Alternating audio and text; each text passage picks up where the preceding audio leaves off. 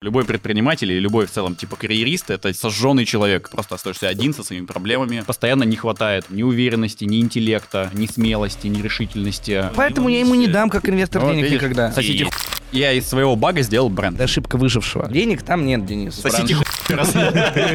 А в чем тогда смысл? И Внутренняя мотивация у меня, по сути, одна. Хочу прожить интересную жизнь. Всем привет, это основатели. Меня зовут Денис Кутергин, сооснователь маркетплейса услуг Юду. А я Эдуард Гуринович, сооснователь компании carprice.ru. И сегодня мы стартуем со вторым сезоном нашего подкаста. Но в новом сезоне не основатели приходят к нам, а мы приходим к основателям. Наш первый герой Стас Асафьев, блогер и предприниматель. Основатель компании «Автопрогмат» и школы контраварийного вождения «Ратата». А пока мы не начали, у нас с Денисом есть цель. Мы хотим до Нового года 100 тысяч подписчиков на нашем канале. Поэтому подписывайся. Погнали!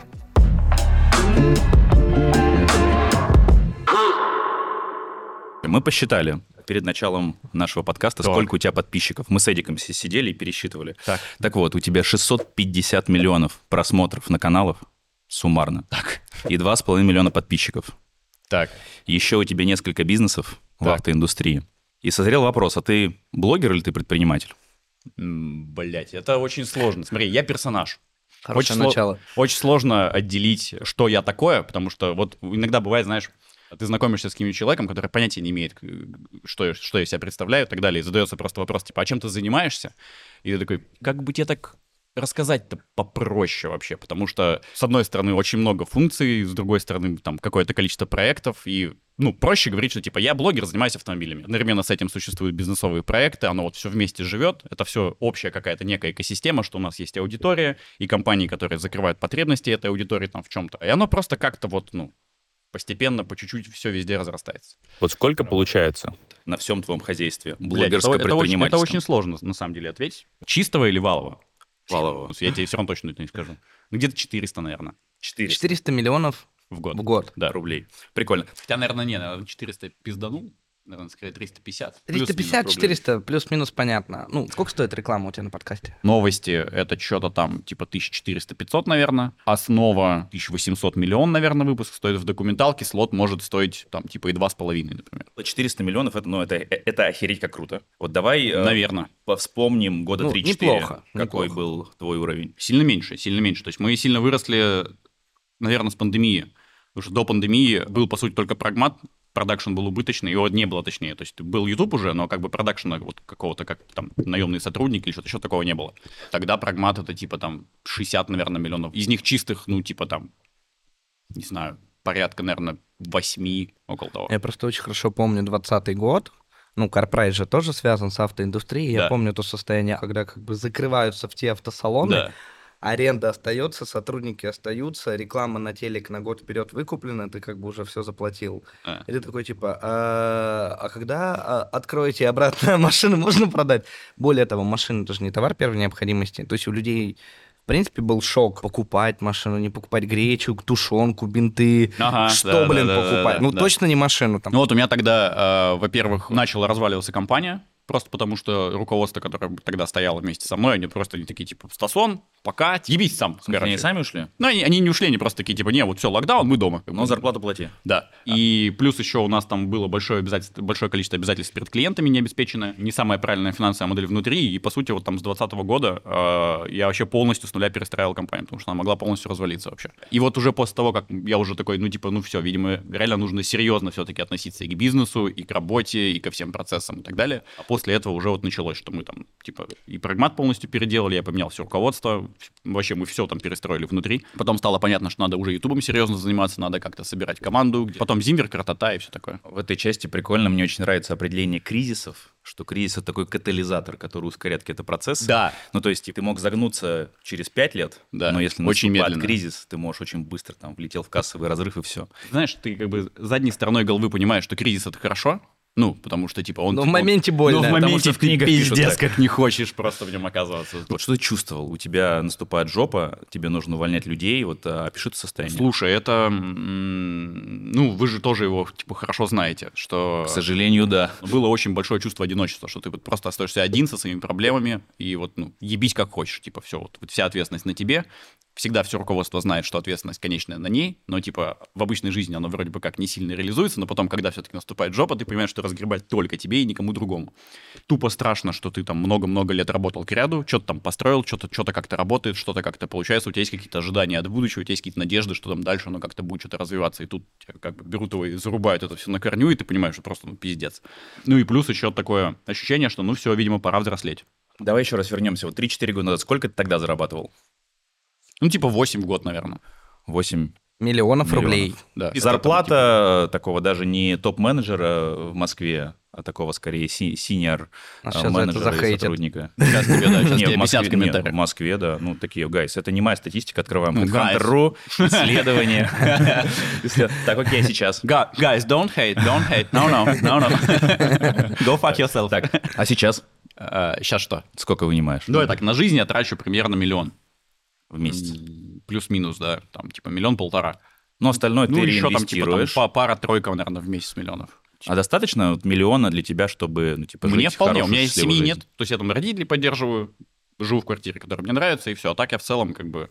У меня нет желания, там, знаешь, там в брендовых шмотках ходить, там, типа, часы дорогие покупать, там, не знаю, там, блядь, как там. А давай предположим, если бы было такое желание, то вот Да. сколько бы ты мог вынимать, если бы вот никуда не инвестировал, просто была бы такая, знаешь, достигаторская задача просто вынимать бабки больше, больше, больше, больше. Вот сейчас примерно какой твой уровень был бы? Наверное, 6 в месяц можно вынимать. Прикольно. Просто нахуй не надо. Есть вот какой-то период такой, когда ты вот еще, ну там типа, ничего нет, ни проектов, ничего, ни денег, ни хера, ты там думаешь, что, наверное, когда-нибудь, когда я буду зарабатывать там какое-то, ну какое-то количество денег, оно у всех разное, но всегда есть какая-то некая отсечка, что вот тогда все будет заебись. У меня эта отсечка была, на самом деле, когда я только переезжал в Москву в 2014 году, мне это было 100 тысяч рублей. Я прям думал, что если я буду зарабатывать 100 тысяч рублей в Москве, типа, я такой, «Во, я буду ферзь вообще. Это какой год был? 14 Что там? 100 тысяч случилось довольно быстро. Я такой, ладно, хорошо, ну, наверное, ну, 100 тысяч, ладно, маловато, но вот если будет 300, тогда будет... Куда девать? Да, да. И потом что-то вот как-то вот, ну, типа, случается первые 300, потом случается через какое-то время первый миллион, и я понимаю, что, типа, ну, в целом-то на самом деле, ну, хорошо, да, у тебя чуть получше квартира, у тебя там чуть получше машина, на которой ты передвигаешься, у тебя чуть получше еда. И дальше, типа, категорическое увеличение трат вообще не приносит тебе какого-то дополнительного удовольствия. Что, типа, удовольствие в жизни, оно еще на самом деле в другом. Оно там, типа, в отношениях, ощущениях от работы, в каких-то там достижениях каких-то целей, там, ну, и прочих всяких таких штуках. И поэтому просто брать и тратить ресурсы на то, чтобы вот я сегодня на Майбахе, хочу, я, я не понимаю. А в чем тогда смысл? Если это не про деньги? Это вообще поняли. не про деньги. У меня, у меня нет ни одного бизнеса про деньги. Деньги для тебя это явно не цель. Но Не что цель. это тогда для тебя? Это ресурс. А вот на что ты его тратишь, чтобы что делать с ним? Я его трачу на то, чтобы развивать проекты, э, на то, чтобы ломать реальность немножко под себя. На самом деле очень классное ощущение, когда ты не упираешься в ресурс. То есть, условно говоря, там, типа, вот мы хотим, допустим, не знаю, упороться и сделать никому нахер не нужный мини-сериал про кольцевые гонки, который никто никогда не посмотрит за очень дорого. Мы прям, мы много денег там сожгли. Сколько? Что-то около 15. А, что- 15 миллионов. Да, да, да. А На никому не нужный сериал. Никому нахер не нужный Ну, материал. Там миллион просмотров был в сумме? Да Блин. ладно. Ну вот ну, мы хотим упороться, мы упоролись. YouTube это все-таки ты к нему относишься как к бизнесу, или это вот действительно способ самовыражения и чистое творчество? Это творчество, творчество, это не То есть бизнес. это не бизнес. Это не бизнес.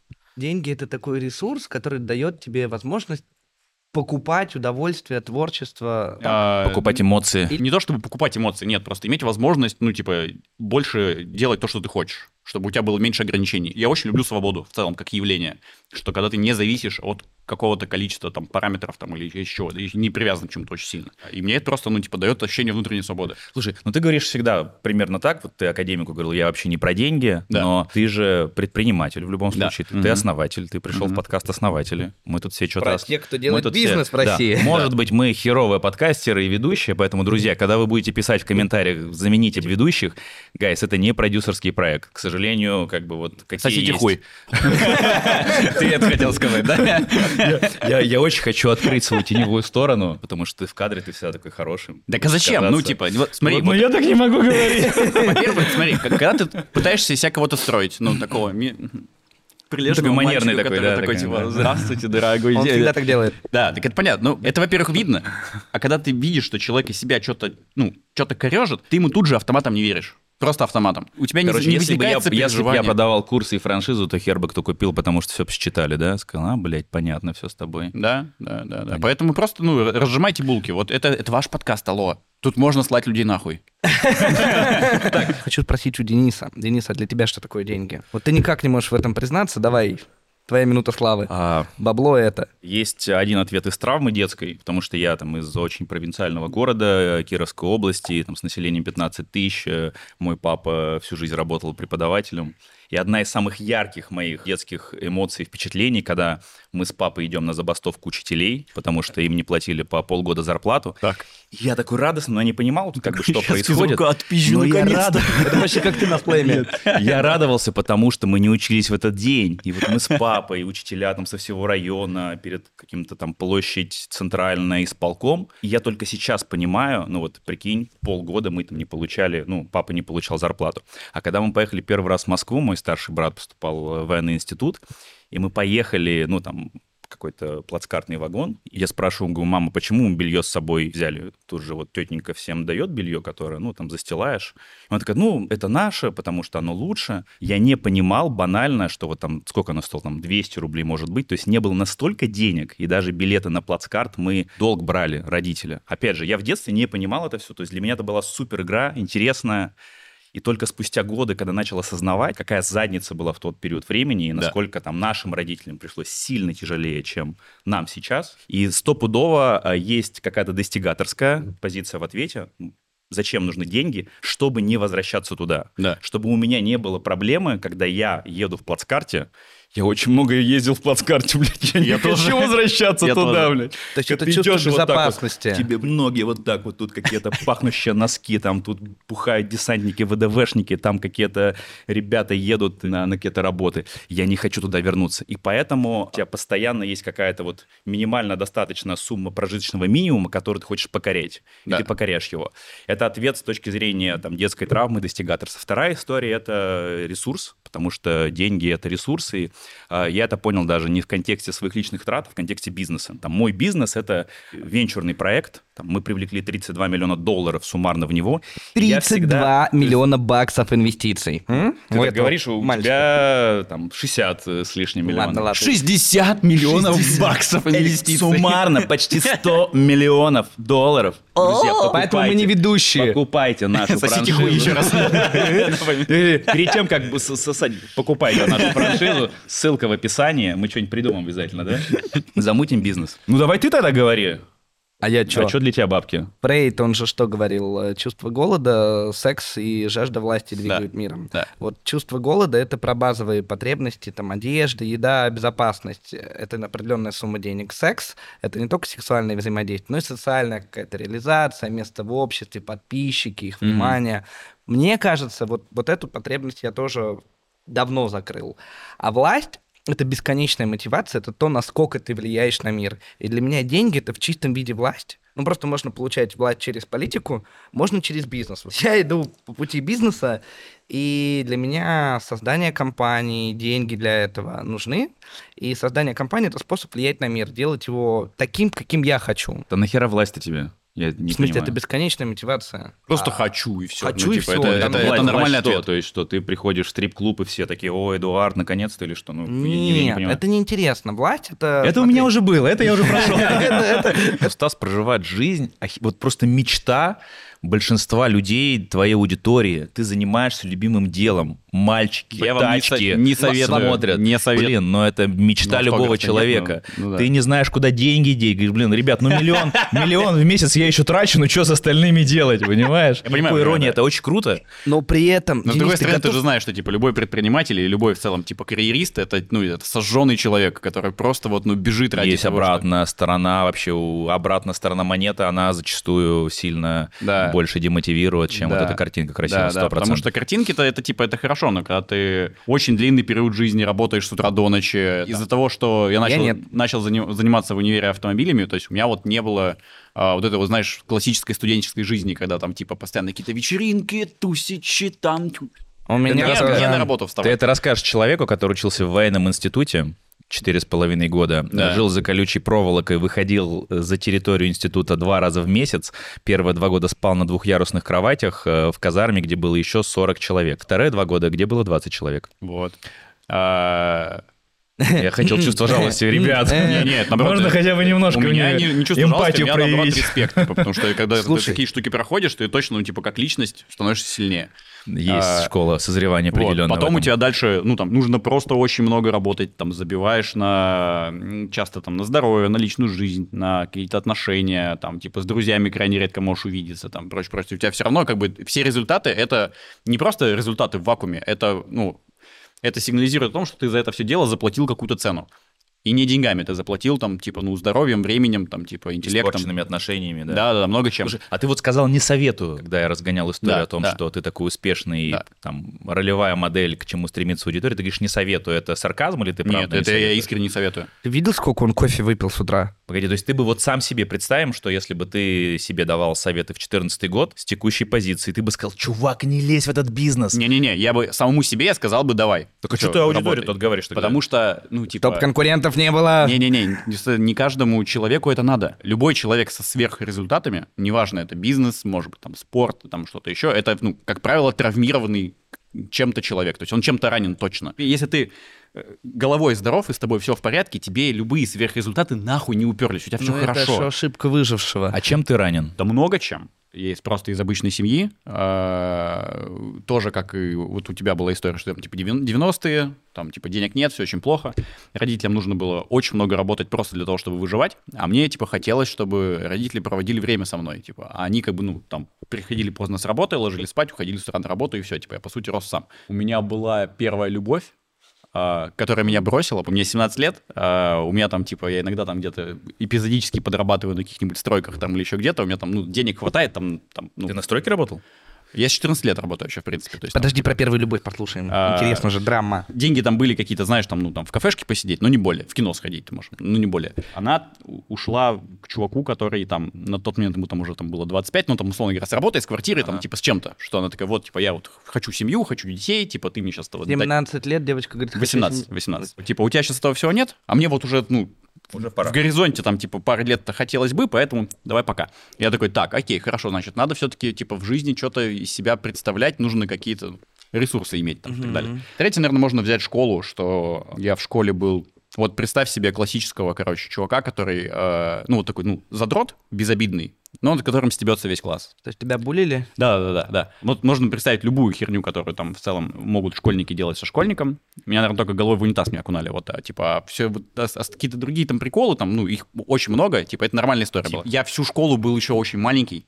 Я в какой-то момент Вот очень я, быстро тебя, вырос. я его понимаю, а ты нет. Я стоял вот, типа, на физре последний, вот рядом, блядь, с Мариной, вот с такой, типа, это, вот знаешь, когда вот поставят по росту вот этой вот лесенкой, и ты просто, ты стоишь, у тебя, вот- у тебя вот тут Валера вот такой, а там Марина вот такая. Это не всю дорогу продолжалось, это примерно вот, вот когда был самый жесткий пубертат, типа, там, 14-15 15 лет, когда из, из всех там, типа, все лезет, вот тогда меня там жестко булили. Так. За произношение тебя булили? Ну, а, не, это похуй вообще. Серьезно? Мгм. Вот меня до сих пор троллят. У Это- меня тоже дефект речи, но у меня просто с рождения травма, вот я сейчас в слуховых аппаратах, их почти никто не видит, Мгм. поэтому я пытаюсь так немножко подшучивать сам над собой, когда нам в комментариях подкаста нагоняют, типа, Шепелявого уберите нафиг, а люди не понимают, почему, то есть думают, что это там просто я ленюсь. Типа, сходи к логопеду, блин. Да, да, да, да, вот это вот нагоняют. С рождения слух был потерян на 20-30% в зависимости от частот. Да. То есть я ходил без слуховых аппаратов до 17 лет, но вот Мгм. эти вот 20-30%, я, когда ребенок учится разговаривать, я просто не слышал сам себя, свои звуки. Я не Да. понимаю, как правильно произнести, я Да. не могу повторить, потому что, блядь, я не знаю. Да.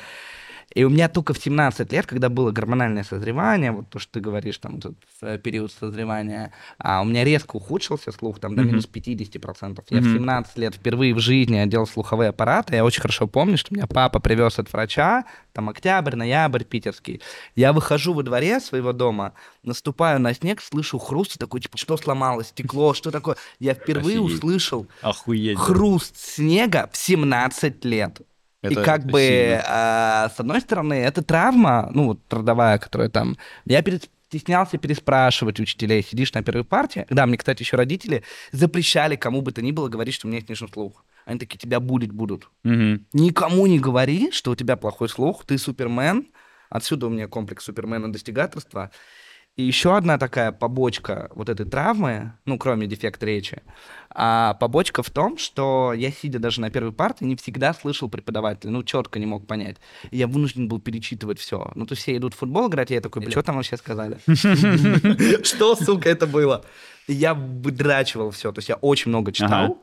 И поэтому там медалями, школы, олимпиады, я просто очень много читал. То есть все, что там послушали, я еще и перечитывал, что То есть точно. Ты стал ботаником, как бы, получается. Да, у меня тоже не было... Вынужденный, принуждению, вынужденный, да, Вынужденный да. ботаник. Да. Ну, как бы я, я искренне считаю, что отчасти эта травма воспитала во мне супермена-достигатора, Да. ну и ботаника. То есть мои там мозги прокачивались там интенсивнее. На самом деле, с тем, что ты просто не слышал, как и с детства как-то приучился говорить не совсем правильно, картавость то же самое.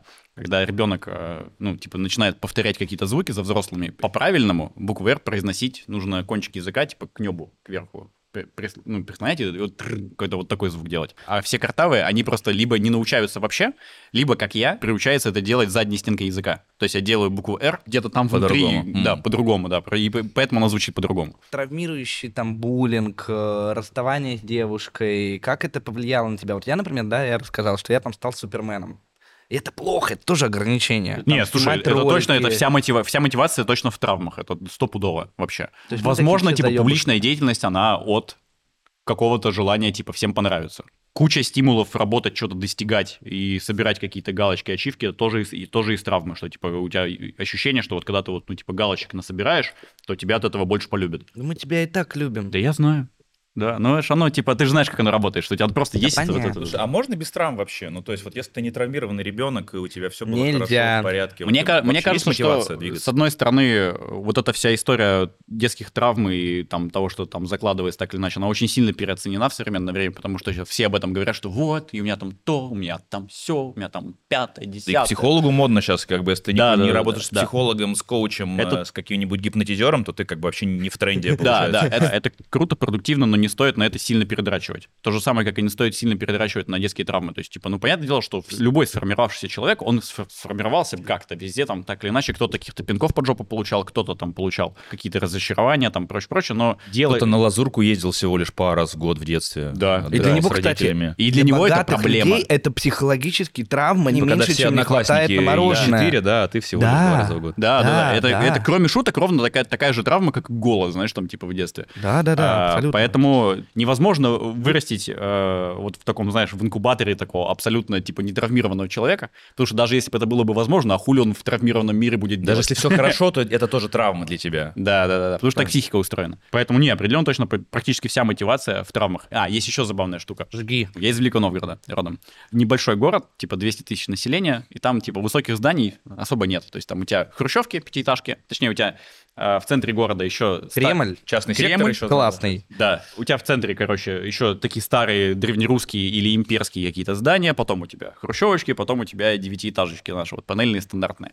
И в районе нулевых было только одно высотное здание, 16-этажное, белое такое, монолит. Это был соседний дом от моего. И, соответственно, если ты в 90-х э, там в поздних или в ранних нулевых э, решал прыгнуть с окна, то типа, ну, естественно, Ну не с Кремля же прыгать. да, естественно, ты же, ну, как бы, надо же красиво уходить, поэтому пиздуешь до монолита. А, ну, монолита, в смысле, от этого здания. Я такое количество мозгов по асфальту видел в детстве. Серьезно? Ну, потому что, ну, типа, поздние 90-е, типа, люди ча- часто прыгали из окон, типа, Офигеть. бывает. Ты чувак, у которого там сотни, тысячи, миллионы подписчиков. Как ты вообще пришел-то в это состояние из человека, который боялся в детстве проявляться, которого троллили, булили, говорили картавый, а потом как будто бы ты начал троллить судьбу, картавый свой подкаст назвал... э, Документал э, Картавые Да, истории, да, да. да. Это какая-то месть э, вот тому Это обществу, я которое просто из, тебя вылило. я из своего бага сделал бренд, и в рот ебал его вообще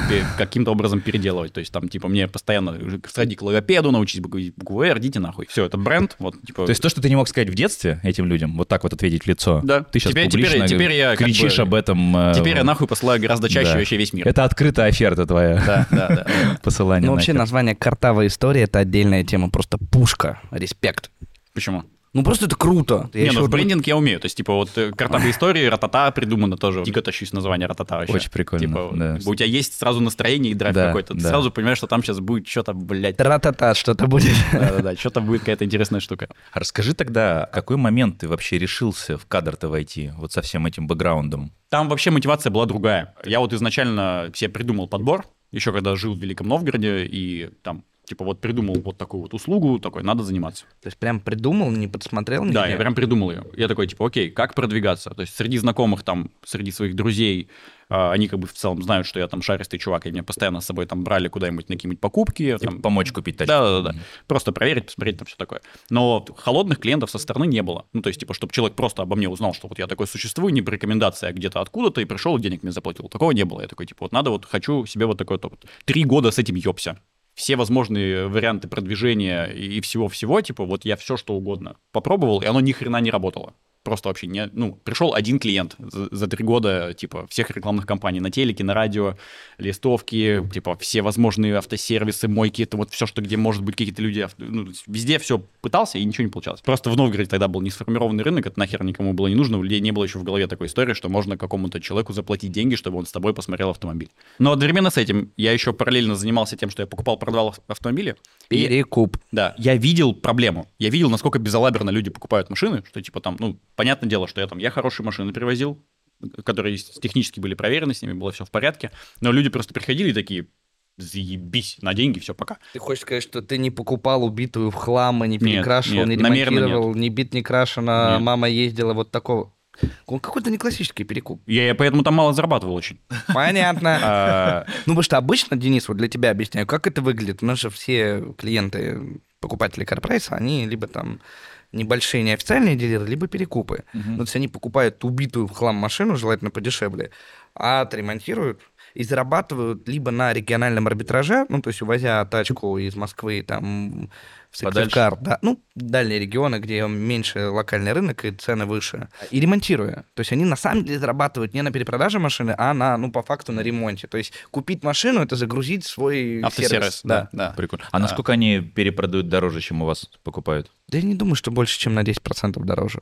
Ну, то есть это не вау, супер маржинальный При бизнес. средней м, стоимости тачки там в районе пары миллионов, У наверное, да? тебя, у тебя может, у тебя 100 может какая-нибудь... рублей с машины. Серьезно? Вот такая доходность. Но при этом у тебя еще оборачивались месяца три, еще ты вкладываешься ты в ремонт. должен туда Да ее. Не, привезем мы тебе. А, вы мы тебе автовозом привезем. Мгм. Ну, Это геморный такой... это, это тяжелое ремесло, это Да, нелегкие это- деньги. Да. И тебе никто никогда спасибо еще не скажет в жопу. Ну вот, но все равно я видел, что как люди безалаберно покупают машины, я видел проблему, что типа, ну точно можно предложить решение, но не понимал как. Три года с этим ёбся, и потом такой, ну, видимо, в этом у меня ничего не получится. Первое решение, что уезжаю я из Великого Новгорода, поеду я в Москву, потому что, типа, какая разница, где быть ничтожеством, в Москве хотя бы вид поприятней. Второе, что очень жалко знаний. А, Я думал, что я тогда еще машинами перестану заниматься в принципе, и в Москве себе построю какую-то другую карьеру, типа, буду заниматься чем-нибудь другим вообще. Раз Чем такое- же? Ну, не знаю, у меня, А у меня- ты хотел? у меня не было плана, я просто Ты приехал. приехал. Я просто приехал, Так, и все. мечта А. пацанов. И параллельно просто, ну, чисто того, что было жалко знания, что я, видел, что люди херово покупают машины, и я, я хотел объяснить, как правильно, и просто такой, ну, запишу видосиков, типа, и вот начал их как-то клепать. То есть не было идеи, что я стану суперзвездой Вообще не и было. буду продавать Вообще не было. услуги, У меня щас её нет.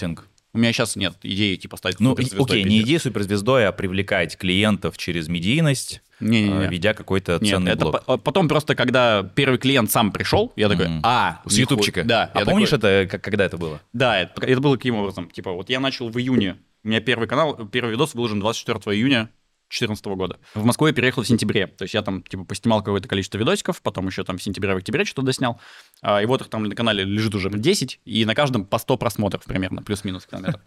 а, Которые... По 100 тысяч. Не-не-не, по 100, просто вот именно 100. Я понимаю. Типа там 100, 200, 300, что-то типа того. И в октябре я такой, типа, ну ладно, все, последняя попытка каким-то образом вложиться в рекламу вообще, или что хоть как-то это дело качнуть. Я покупаю интеграцию у Жорика Рвазова, был такой автомобильный блогер, типа один из самых первых. У него на тот момент А сколько ты заплатил? 15 тысяч рублей. 15 тысяч Да, рублей. а это на тот момент это типа, 14 год. Да, это типа один из самых больших автомобильных каналов в Рунете тогда, типа там Да, офигеть. 120 тысяч подписчиков, Офигеть. типа это прям ну, типа или то ли топ-1, то ли топ-2. Мы тогда покупали у Лены Лисовской интеграция, она Мгм. с 12 года YouTube вела, и у нее Да. там 1150 было, вот они плюс-минус равные были. Мгм. Да, да, да, вот. Вот, и ко мне с его рекламы пришло типа тысячи две или три человек в подписчики. Сразу начались какие-то просмотры, и пришли первые клиенты. То есть буквально Мгм. несколько первых клиентов такие, типа, о, чувак, типа, Мгм. подбери на машину. Сколько ты тогда зарабатывал, вот примерно вспомни, в 2014 году? Вот твой уровень. Тогда, когда я продавал автомобили, То есть ты продавал или, или услугу подбора? Смотри, 14 год есть, ну, как бы две отсечки. Вот есть, э, условно говоря, лето, да, вот до этого момента я еще занимался перепродажей. Ну, в смысле, что покупал, продавал. После лета я уже перестал этим заниматься полностью. Когда я гонял машины, в среднем в месяц я где-то зарабатывал 1080. А, Как ш- перекуп. Да, что Ага. для Новгорода тогда это очень хорошие деньги, потому что тогда средняя зарплата типа... 3000 баксов. Ну, я... Не, ну, Ну, это и сейчас для там средняя зарплата в России сейчас там тысяч 50-60, насколько я знаю. 70, 70 уже, да? недавно читал. Ну, Ну, давай на современные деньги приводить, это 300 тысяч. Ну да. Грубо. Примерно, Как 300 да, тысяч да. 3000 сейчас. долларов да, Да, тогда было. да. То есть в Новгороде это вообще прям, ну, Ну, очень круто. прям хорошо, приятно. Ты понимал, что у тебя все получится? Вот было это ощущение? Или нет, вообще наоборот? нет, вообще нет. У меня до сейчас его нет. Да? Его никогда не было. То есть, У меня вообще не так, потому что было. А мое самое сложное решение в жизни, это как раз, представь, пятый курс, вот ты там заканчиваешь один из лучших вузов системы Федеральной службы безопасности, учишься на курсе специальной связи Такой, «У информации ФСО. И не сразу говорит про университет, сразу такая позиция. всю самую, всю самую, товарищ майор, а, ты, ты прошел всю жопу, и на пятом курсе ты понимаешь, что, ну, как бы тебе нужно выбрать, потому что у тебя параллельно уже дело к распределению, красный диплом, я был сержант, э, и меня бы, скорее всего, распределили в какое-то хорошее место. Ну, я бы не остался в Москве, Да. потому что не было прописки, но, типа, это был какой-то город-миллионник. Вот, а параллельно я уже начал заниматься программированием, какой-то фриланс и так далее, и там я уже деньги начал зарабатывать, и я такой понял, что нужно, ну, делать выбор. И вот самый сложный выбор в жизни, который я сделал, это когда я ушел там, на пятом курсе, и, наверное, самое, ну, там, самый жесткий и самый эмоциональный момент за всю мою жизнь было, когда я позвонил отцу и сказал об этом. О, Потому бля, что папа это- военный, А. папа с детства. Ну, как бы мой старший брат закончил этот же вуз и до сих пор на службе и сделал себе классную карьеру. И представь, как бы для отца, который вырастил Да, там двух да, сыновей, да, там да. гордость и так далее, и который вообще не знает, что такое интернет, ну, как и я же там до поступления в институт, я в институте познакомился с этим. И я ухожу, когда вот все, финал, ты прошел самое сложное. И я понимал, что если я сообщу ему об этом, когда я принял решение, он, ну, он, возможно, какие-то найдет аргументы меня отговорить, либо как-то, ну, повлияет, потому Это что нужно потверже получить чуть больше меня. результатов, типа. Да, и я сначала ушел, я уже переехал в, в Москву, снял квартиру, и три дня я пытался позвонить, но не знал, что сказать. Мама уже знала, брат знал, но я, ну и все ждали, что я позвоню отцу. Ну, я звоню, там, папа, там, что-то там мы говорим, и я тебе хочу там, там кое-что рассказать. Ну, я как-то там пытаясь подобрать слова, что папа, вот я решил заниматься предпринимательством, мне пришлось как бы бросить институт, я уже ушел, я подписал рапорт, теперь я Уже хуй меня найдешь пока. Ну, я ожидал там, не знаю, ну что угодно, что он там повысит голос, там скажет, что я, не знаю, предал его мечту. Ну, короче, готовил себя к тому, что будет какой-то, ну, конфликт. Вот, отец тогда сказал фразу, вот просто мне даже сейчас ну, му- мурашки по коже, а, что он говорит, сын, я не согласен с твоим решением, но я очень горжусь тем, что ты смог принять такое сложное решение в твоей жизни. И больше мы никогда об этом не говорили. И после этого он типа, ну что, куда переехал? Я говорю, ну вот Кутузовский проспект. Ну, а, прикольно, Поклонная гора. Я такой, типа, все. Денис рассказывает, у меня прям такие тоже мурашки, холодный пот. охуенно, охуенно. И я понимаю, то есть насколько это было мудро. Ну, он потом, когда папа узнал о том, что мама на несколько там недель или дней узнала раньше, он полгода не общался с ней, понимаешь? То есть для него это тоже, а потом спустя несколько потому что лет узнал, мама рассказала, типа, ты знала и не сообщила об этом. То есть он очень тяжело это воспринял, и там только спустя там год-два, когда уже там начали СМИ писать, мы уже еду запустили, ну, я там привозил газеты газеты, какие-то журналы папе. И только, ну, раз газеты пишут, значит, сын, ну, что-то нормальное. делает, нормальное. да. А, у меня родители, по-моему, там бабушки с дедушками тоже, что вот у меня там уже существует канал, уже там типа сколько-то сотен тысяч аудитории, уже там какие-то просмотры и так далее, и меня позвали на РЕН-ТВ ведущим в автомобильную передачу в какую-то там. Ну там это просто вообще какая-то вот, ну просто Это между какой год был? 16 15 16 по-моему, Офигеть. 16 17 где-то вот в том районе. И то есть это, ну, там, типа, понятное дело, что это вообще не, не, не давало мне никакого бафа там с точки зрения привлечения аудитории, там, типа, каких-то клиентов, там, прочее, прочее, потому что это там, типа, передача, которая идет по РНТВ, еще хер знает когда, там, у меня там 5 минут, условно, ну, там, типа, пофиг вообще. А, но вот когда вышел первый сюжет, мне родители такие, типа, Станислав Александрович, нихуя себе, блядь, вот это все... Федеральный канал показал все- вас. Да-да-да, всей деревни смотрели, Да. блин. Расскажи вот про перекупы. Ты сказал, 14 год делится на два периода. Вот Ты там сначала машины продаешь, а Да. потом к тебе из Ютуба приходит клиент и что говорит? Подбери мне машину просто, ну, типа, А ты говоришь 50 тысяч рублей и, и или он тебе говорит... ну, я «Я тогда говорю, там, типа, 20 тысяч рублей, по-моему. А, ну ты ему сказал. Да. То есть Так он нет, смотри, я подбором занимался до этого, но среди друзей, знакомых, то есть кто вот меня лично знал, кто мог мне довериться, типа там мы под- подбирали машину. А самый первый подбор был, ну, где-то там в районе 11 года, плюс-минус километр. Значит, правильно я понимаю, что Просто клиент... основные деньги я тогда зарабатывал на перепродаже, потому что клиентов было мало. А после того, как появился YouTube, уже появилось такое количество клиентов вместе с тем первым пришедшим, что это могло стать полноценной работой. Вот давай про первого поговорим. Ты ему сказал, я тебе могу за деньги подобрать машину. Или он Да. к тебе пришел и говорит, Не, он чувак, пришел. ты, ты, ты шаришь в тачках, можешь мне подобрать. То есть Да. клиент тебе придумал бизнес. Нет, я, я на канале уже говорил, что я занимаюсь подбором А. автомобилей, то есть он, и он такой, типа, а, вот ты занимаешься, на, держи бабос. Когда ты осознал для себя, что все, появляется бизнес автоподбора в Москве. Э, когда я просто начал с ума сходить от того, что у меня не хватает, типа, времени брать телефон, отвечать на все заявки, нужно выполнять э, А договоры. ты телефон свой написал в Ютубе? У меня он в ВК был, просто, типа... То есть с на- Ютуба в ВК, и там телефон. Ну да, да, да, и, и в Ютубе тоже был. Охуенная воронка просто. И- Не оптимальная, пиздец. Да, да, да. И, не, и в Ютубе тоже где-то телефон был. То есть можно было просто вот мне из интернета взять и позвонить, и я такой, алло. Я тут ролик с тобой смотрел. Да, да, да, да, да. Именно так и было. И там как бы и ты не- непонятно, там с тобой человек хочет, ну, типа, заказать что-то или просто по телефону? попиздеть. Типа, да, ты как бы очень много времени тратишь. Ну, это ладно. Ну и просто, когда ты понимаешь, что ты все зашиваешься, ты ничего не успеваешь, надо еще и видосы снимать, надо и с клиентами разговаривать, надо и машины искать, и там и что-то еще делать, и там бла-бла-бла. Просто нач- начинаю понимать, что мне нужен помощник, нужен сотрудник, и оно вот как-то все постепенно, по чуть-чуть, по чуть-чуть, по чуть-чуть. э, Просто по одному человеку добавлялось, добавлялось. Потом все это дело успешно развалилось, надо было собирать снова. То есть автопро- автопрограммат — это, вторая итерация. Первая итерация развалилась полностью вообще. А вот расскажи, что такое была первая итерация, почему развалилась, и твои переживания, Ну, эмоции. потому что, типа, у меня же никакого э, не было опыта именно э, менеджерского. Плюс еще я, по сути, нигде в штате особо не работал. Я не знал, как выстроена работа, типа, в компаниях, как нужно выстраивать работу, что такое отношение руководитель подчиненный. Там, вот, вот- вот этого всего у меня не было. То есть я просто такой, типа, ну, Давайте делать, пацаны! да, давайте делать штуки. И когда у тебя, типа, вокруг тебя, там, знаешь, там, условно говоря, четыре кореша, которые вместе с тобой работают, этим управлять очень сложно. Особенно, когда тебе там 24-25, они еще постарше, кто-то помладше. То есть, и вот оно все такое. Ты всех потом уволил, да? Конечно. Корешей? Да, одна- один каст. А сколько сейчас в команде людей Где? В прагмате? в прагмате? В прагмате 33, 34. А всего штат всех проектов? Честно говоря. Сколько было их на корпоративе? В рототе тоже 30 с чем-то. В Зимверке тоже что-то около 30.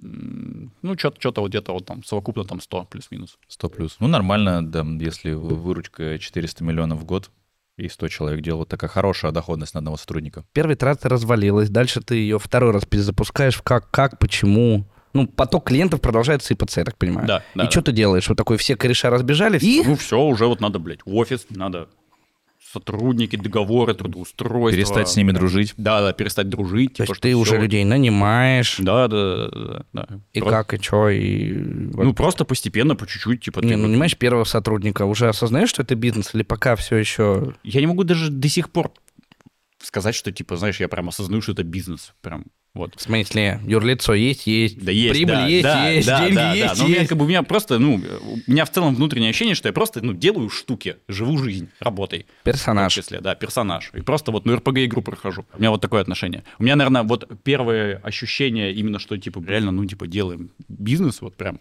физически. Вот он с Рататой появился, потому что, ну, условно Три говоря... года назад она появилась. Не, Ратата появилась год назад, потому что, ну, как бы подбор и там, допустим, YouTube и что-то такое, ты знаешь, ну, подбор это услуги, условно, там вот ты с какими-то людьми встретился, там какие-то машины нашел, что-то как-то подбрал, ну, все где-то вот как-то вот такое вот, в офисе, по сути, сидит только отдел продаж, а специалисты, они где-то в городе постоянно э, ходят. А Ратата это прям, у тебя, знаешь, ну, у тебя прям полигон, у тебя там прям машины, толпа стоит, там, типа, там прям люди туда приезжают, там, типа, у тебя постоянно вот этот весь процесс, типа, там, конвейер виден, заметен, там, и так далее. И вот там уже ощущение, ну, си- сильно больше, чем, нежели просто, ну, знаешь, там, Ну, то есть А. уже на опыте так системно подошел.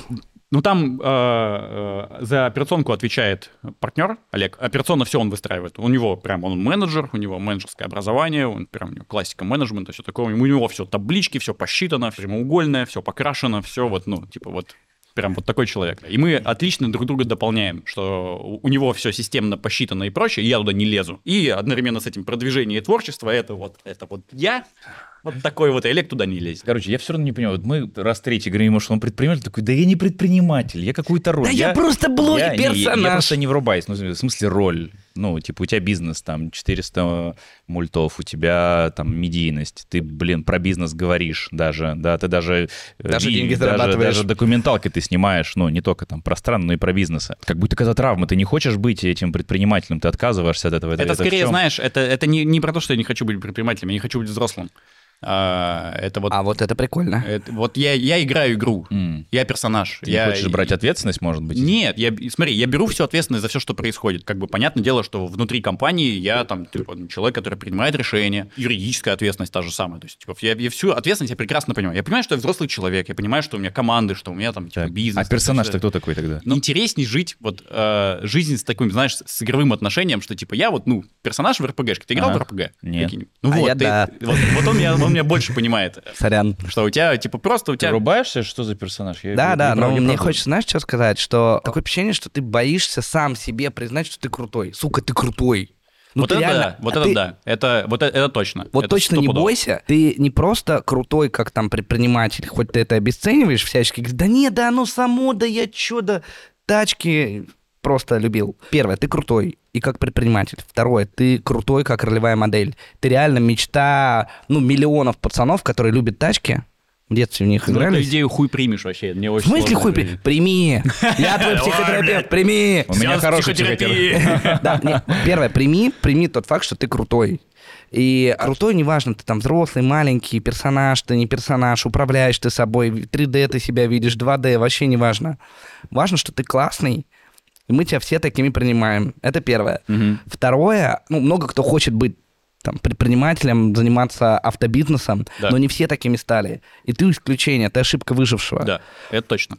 И ты прошел очень большой путь к этому. То есть ты, это не случайно. Это Нет, всё я само. тебе в комментариях-то тебе напишут, что это просто, ну, А, повезло. Типа, это А вот давай ответим этим чувакам в комментарии. Вот дай совет простому парню, условно, из Рязани, который там 18 лет ему, вот Да. он уже совершеннолетний, всю жизнь, всю детство играл в машинки и мечтает зарабатывать на машинах. Вот что бы ты ему посоветовал? Вот что делать? Тут не важно даже, э, на чем он хочет конкретно зарабатывать. он на машину Э, хочет. Да, да это не, Да это не сильно важно. Важны два правила. Первое, что ты каждый следующий день должен становиться лучше, чем предыдущий, на чуть-чуть. На, на маленькую миси-пусечку, прям вот на маленькую долю процента. Ты должен быть чуть компетентнее, там, чуть-чуть более усидчивый, чуть-чуть более, побольше ответственности на себя взять. Просто сделать микроусилия, но каждый день. И второе, никогда-никогда не сдаваться. Все.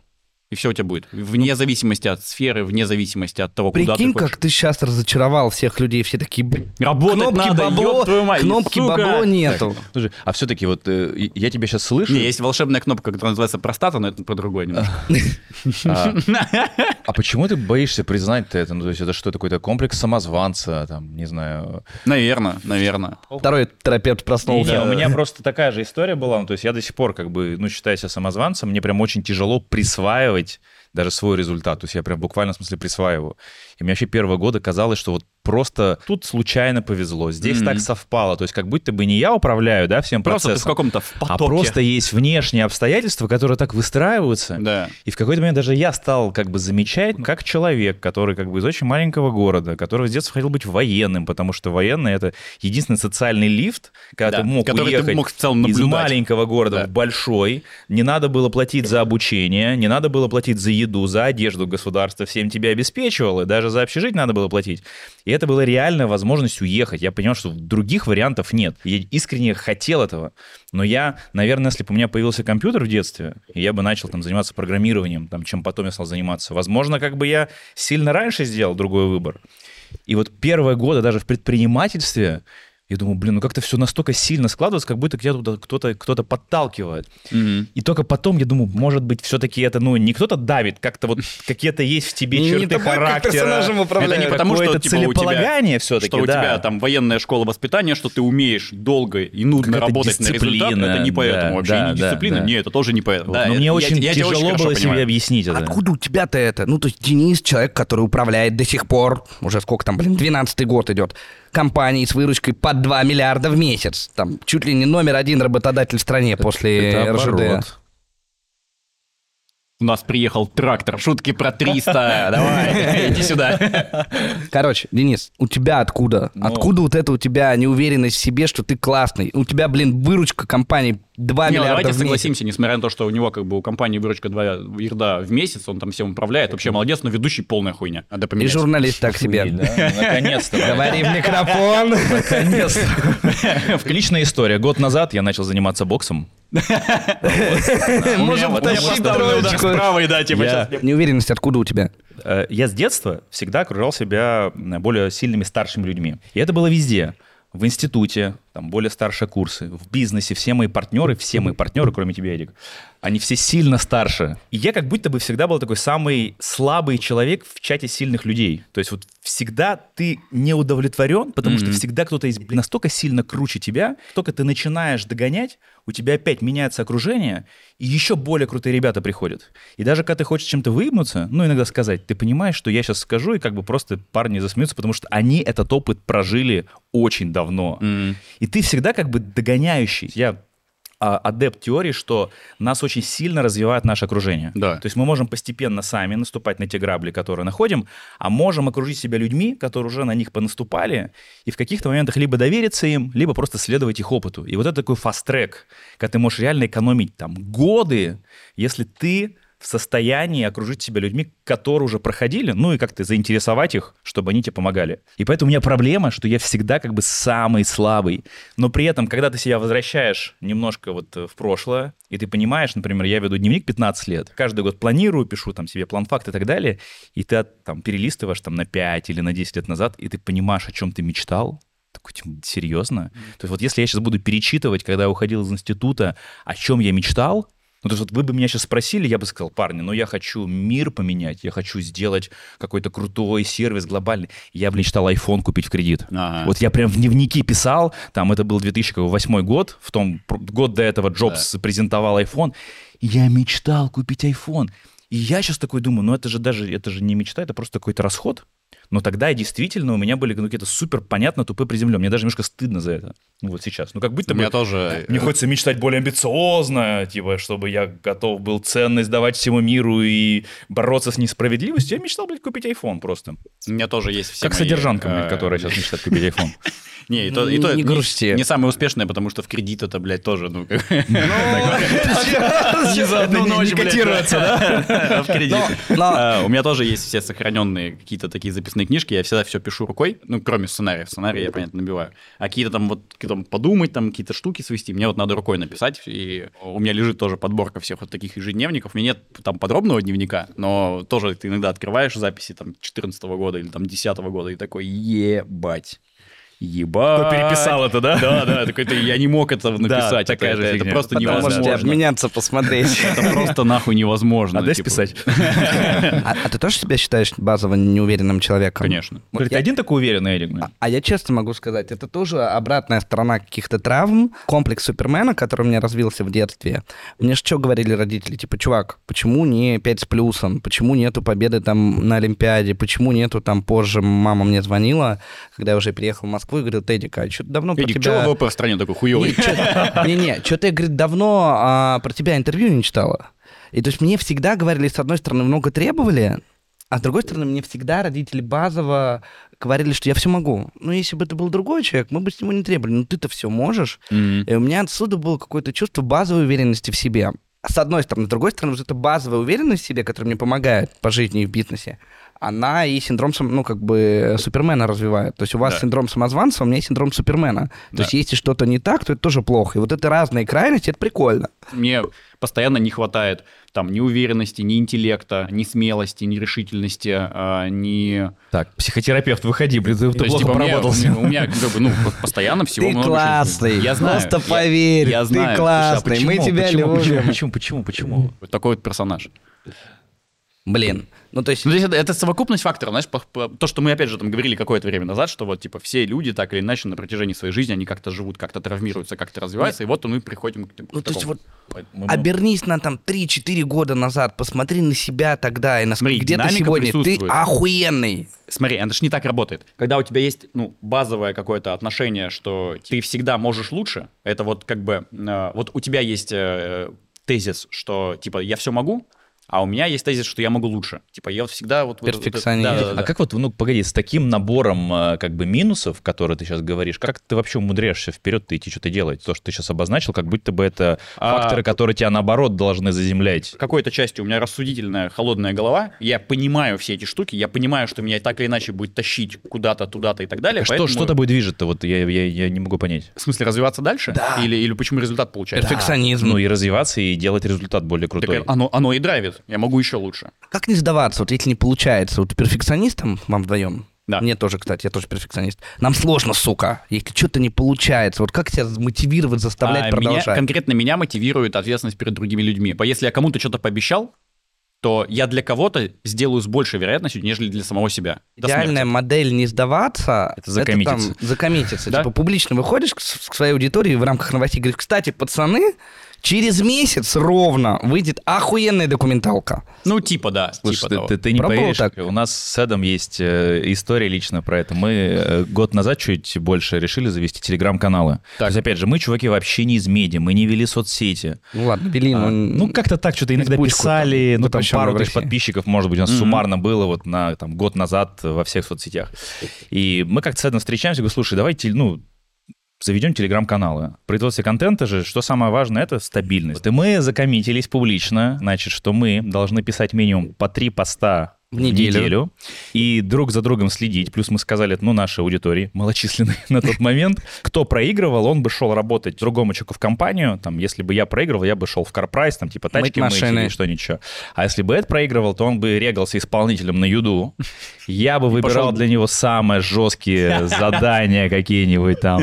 Вот. И он бы должен был целый день э, работать на еду. Типа, И от- отмыть квартиру Несмотря на то, что в глубине души даже немножко хотелось проиграть, потому что был бы тоже прикольный контент, Да. блин, мы друг за другом следили. А в какой-то момент мне начали подписчики писать, типа, Дэн, уже воскресенье, у тебя два поста, типа, блин, хочешь проиграть? И мы реально до конца года, вот август, сентябрь, октябрь, ноябрь, декабрь, пять месяцев, офигеть, мы пять месяцев, и мы где-то в декабре, по-моему, ну, кто-то из нас, по-моему, я первый сдался, но ты это не заметил. В общем, где-то, где-то под конец года нам немножко не хватило, но как-то мы это все замяли. Кстати. Подписывайтесь на наши телеграм-каналы. А ты бы смог сделать э, текущий бизнес без Ютуба? Вот представь, у тебя бы не было Нет. Ютубчика. Нет, нет, не смогу. То есть Когда 100%... YouTube это часть бизнеса. Да. Ну, кстати, я бы тоже согласился, что YouTube это нифига не бизнес, ты же не можешь продать канал. Вот для меня бизнес это что-то, что Ну, есть чуваки, которые и прода- продать. продавали каналы, Ну, справедливости без ради. лица, вот я куплю И с твой канал. лицом, что я и без лица. Смысле, Но с это лицом? просто... ну, Нейросеточку, типа, что Это ли? типа разваливалось потом. Твой канал без тебя же, ну, никуда Нет, не слушай, и, во-первых, существует огромное количество каналов не перф- персонифицированных Нет, с ну, какими-нибудь подборками. там- Нет, конкретно персонифицированный, все, ты уже Ну, никогда ты- его не ты продашь. не продашь, То же самое, как и бизнес. любой другой мой бизнес. Подожди, Слушай, ну- ну, если автопрогмат, условно говоря, взять откусить от меня и продать его просто куда-то кому-то, и потом в паблике сказать, что типа автопрогмат-то больше не я, компания сильно пострадает. Подожди, ну давай реалистично. Там автопрограммату сколько лет? Семь. Вот через 20 лет ты его сможешь продать. Нормально ты вообще. Нормально, нормально. демотивировал Не, ну серьезно, у тебя просто накопится настолько большая узнаваемость там бренда самого Это да, это понятно, да. Там уже, там уже на самом деле есть нет. уже. Ну подожди 20 Не, лет. чего почему нет? Ну просто, окей, у тебя не будет лидогенерации, так бы, твоих фанатов, которые приходят, просто она заместится какими-то другими Ну рекламными инструментами. Рефералочка, там повторные заходы. Он, условно, Эдик бы вот для Карпрайса купил его и тоже бы использовал для каких-нибудь своих. Ну, конечно. И это купил бы? У меня вообще история такая, что я с индустрией машин знаком, 14 и в 15 чуть-чуть, чуть-чуть. Сколько, на сколько вы тачек продаете в год? В месяц тысячи четыре. На- на- это сколько Пять. денег, на какой объем? 4 льда плюс. 4 ерда плюс в месяц. месяц, в На месяц. 4 ерда плюс вы в месяц продаете они еще меня при- всё притащили вопросы какие-то про бизнес спрашивать. Ну, основатель Еще без личного бренда? бренд CarPrice э, в какой-то момент времени у нас э, маркетинговый бюджет был миллион долларов в месяц. Ну, то есть, друзья, если вы хотите построить большой бренд, не обязательно делать свой YouTube-канал. Можно просто миллион долларов в телек вкладывать, там, наружу. Это такой, знаешь, совет коуча, да? Вот завирусившийся ролик, типа, хочу на заработать 12 миллионов за год. Надо откладывать по миллиону в месяц, да, и все. Классный совет. Короче, Хотите большой бренд? Миллиона долларов в месяц будет достаточно в э, маркетинг. Пару-тройку лет. Сейчас тебе насуют в комментах, блин. 15 год, э, зима. Мы только привлекли раунд э, около 7 миллионов евро. А в рублях это там курс евро был 100 рублей. Мгм. То есть 700 миллионов рублей на счету. И Я такой, блин, мы вот растем быстро, ну быстро это 100% месяц к месяцу. Мы реально в начале бизнеса удваивались, причем суммы были Даже я сейчас в 200 комментах напишу. миллионов рублей, 400, 800. Бля, в целом прости, пойду, дорогой, блядь. Прости, дорогой. Теперь это соло-подкаст будет. Убираем. Я, я в тот момент думал, кого купить. Потому что CarPrice — это бизнес-модель, ориентированная на средний класс, на людей, которые ценят сервис, время. Да. И автоподбор — это как раз был э, наш потенциальный клиент с другой стороны. Я искал там 15 год а, автоподбор какой-то, который можно было вот пообщаться, купить. Пришел какой-то там офис, они там э, 30-40 машин в месяц подбирали. Это было там вау, много. Ну, тогда это было много, да. крупнейший автоподбор в Москве. Да, И Я пришел к владельцу, он там один владелец был. Я говорю, чувак, ты сколько зарабатываешь? Он говорит, ну там 1300 рублей в месяц, там 350. Я говорю, слушай, пошли к нам на работу. В смысле, зарабатываешь э, ну, Он себе прибыль вынимал. или... Он себе вынимал как собственник один. А, типа он продал 30 тачек, и как собственник он Подбирал, это 300 другое. Подбирал. Да, подбирал. Подбирал. 300 это тысяч. Другое, да. И, ну, реально это казалось очень чем-то маленьким, таким, вот, такусенькая То есть, фигня. условно говоря, типа по тем ценам, по среднему чеку, там, ну, условно говоря, 40 машин в месяц, это примерно там, типа, миллион двести валов в месяц. То есть, типа, то, что он Да. забирал 300 тысяч, это у него, значит, хорошая маржинальность была в целом. Да. Но в тот момент я там близко познакомился с этой индустрией, и я понял, насколько она маленькая. Она очень маленькая. Вот нет у тебя ощущения там клаустрофобии, что рынок там маленький, как Не, рынок, рынок подбора пиздец какой маленький. Сделать прагмат там, типа, в 3, в 4, в 10 раз больше, это, а во-первых, сколько сейчас тачек в месяц? если именно вот договор, подбор, то где-то 140-150. И выездных диагностик еще там типа порядка 400. И это мы вторая по крупности компания в стране. Ниша узкая очень. А, И там типа в 3-4 раза чисто по идее вырасти, наверное, как-то можно, но это таких титанических усилий будет стоить. Говорить про то, что подбор это прям типа очень крутой, классный бизнес, где много денег и все такое, типа нет. Это просто, это очень узкая для задротов штука, с одной стороны. И я на самом деле в чем-то рад, что я вот изначально полез сразу в такую узкую, ничего не понимая, просто вот по- полез в такую, такую нишу,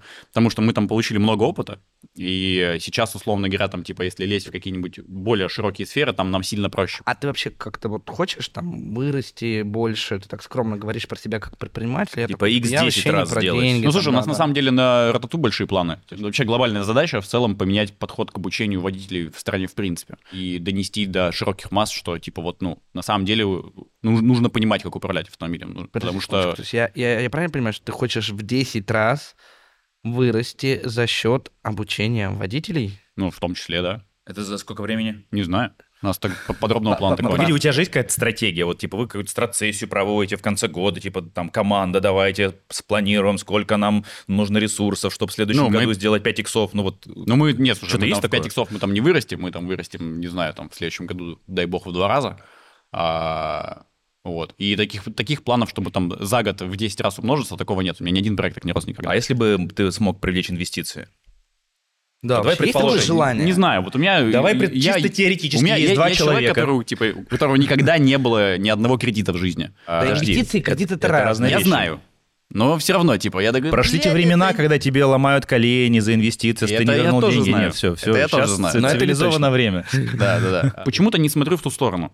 Но просто представь, что у тебя есть, ну, вот какой-то неограниченный ресурс, и ты можешь реально сделать классный бизнес плюс офигенную миссию социальную выполнить, потому что то, что вы делаете, это реально круто. Мгм. Это спасает э, людям жизни и, Да. скорее всего, минимизирует количество ДТП. Те видосы, которые ты снимал, я научу вас пристегивать ремни там за 15 минут и так далее, Да. это очень круто, правда. Да. Потому что реально, особенно в регионах, когда ты садишься в такси, приезжаешь домой, и ты пристегиваешься, и таксист ты говоришь, блядь, типа, ты что, меня не уважаешь? Ну, то есть ты обижаешь человека тем, что ты пристегиваешься в тачке. Сзади. Он думает, что он херовый водила. Да. И ты же можешь э, не только А он ради именно бизнеса, такой.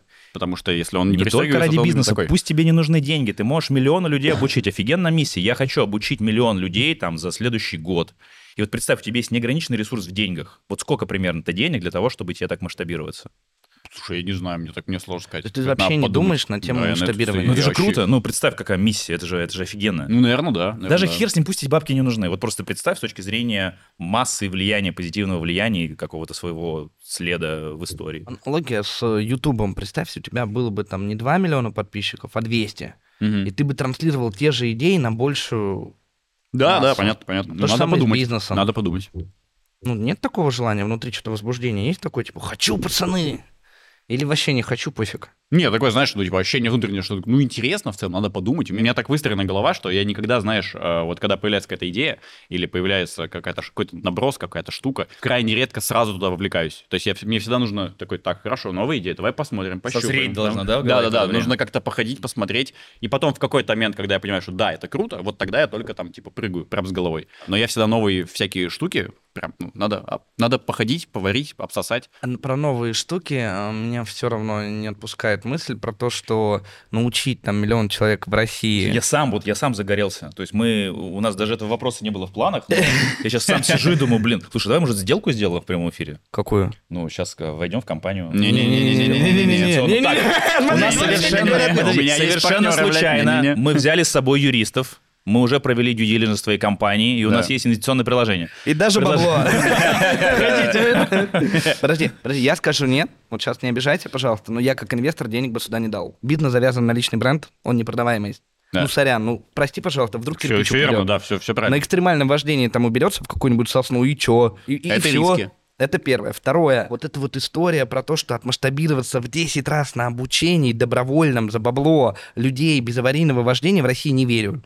Знаешь, почему? Я больше верю в то, что беспилотники уменьшат количество аварий. Хотя, блин, с такой погодой, с таким снегом, какие там беспилотники, даже роботы Яндекса застревают. Ну, короче, я не очень верю в то, что есть большая емкость на миллион человек на добровольное обучение вождения. Люди права покупают. Они вообще даже учиться никак не хотят. Да, поэтому э, перед тем, как открыть проект, мы два года грели людей. То есть, типа, э, вообще рынка контраварийного вождения не существует, как такового. Короче, денег там нет, Денис. Да. Они есть, но такие вот такие вот. Опять ему не это- нужны деньги, он же говорит, я не про бабки, у него... Ну, поэтому я ему не дам, как инвестор, Вот денег видишь. никогда.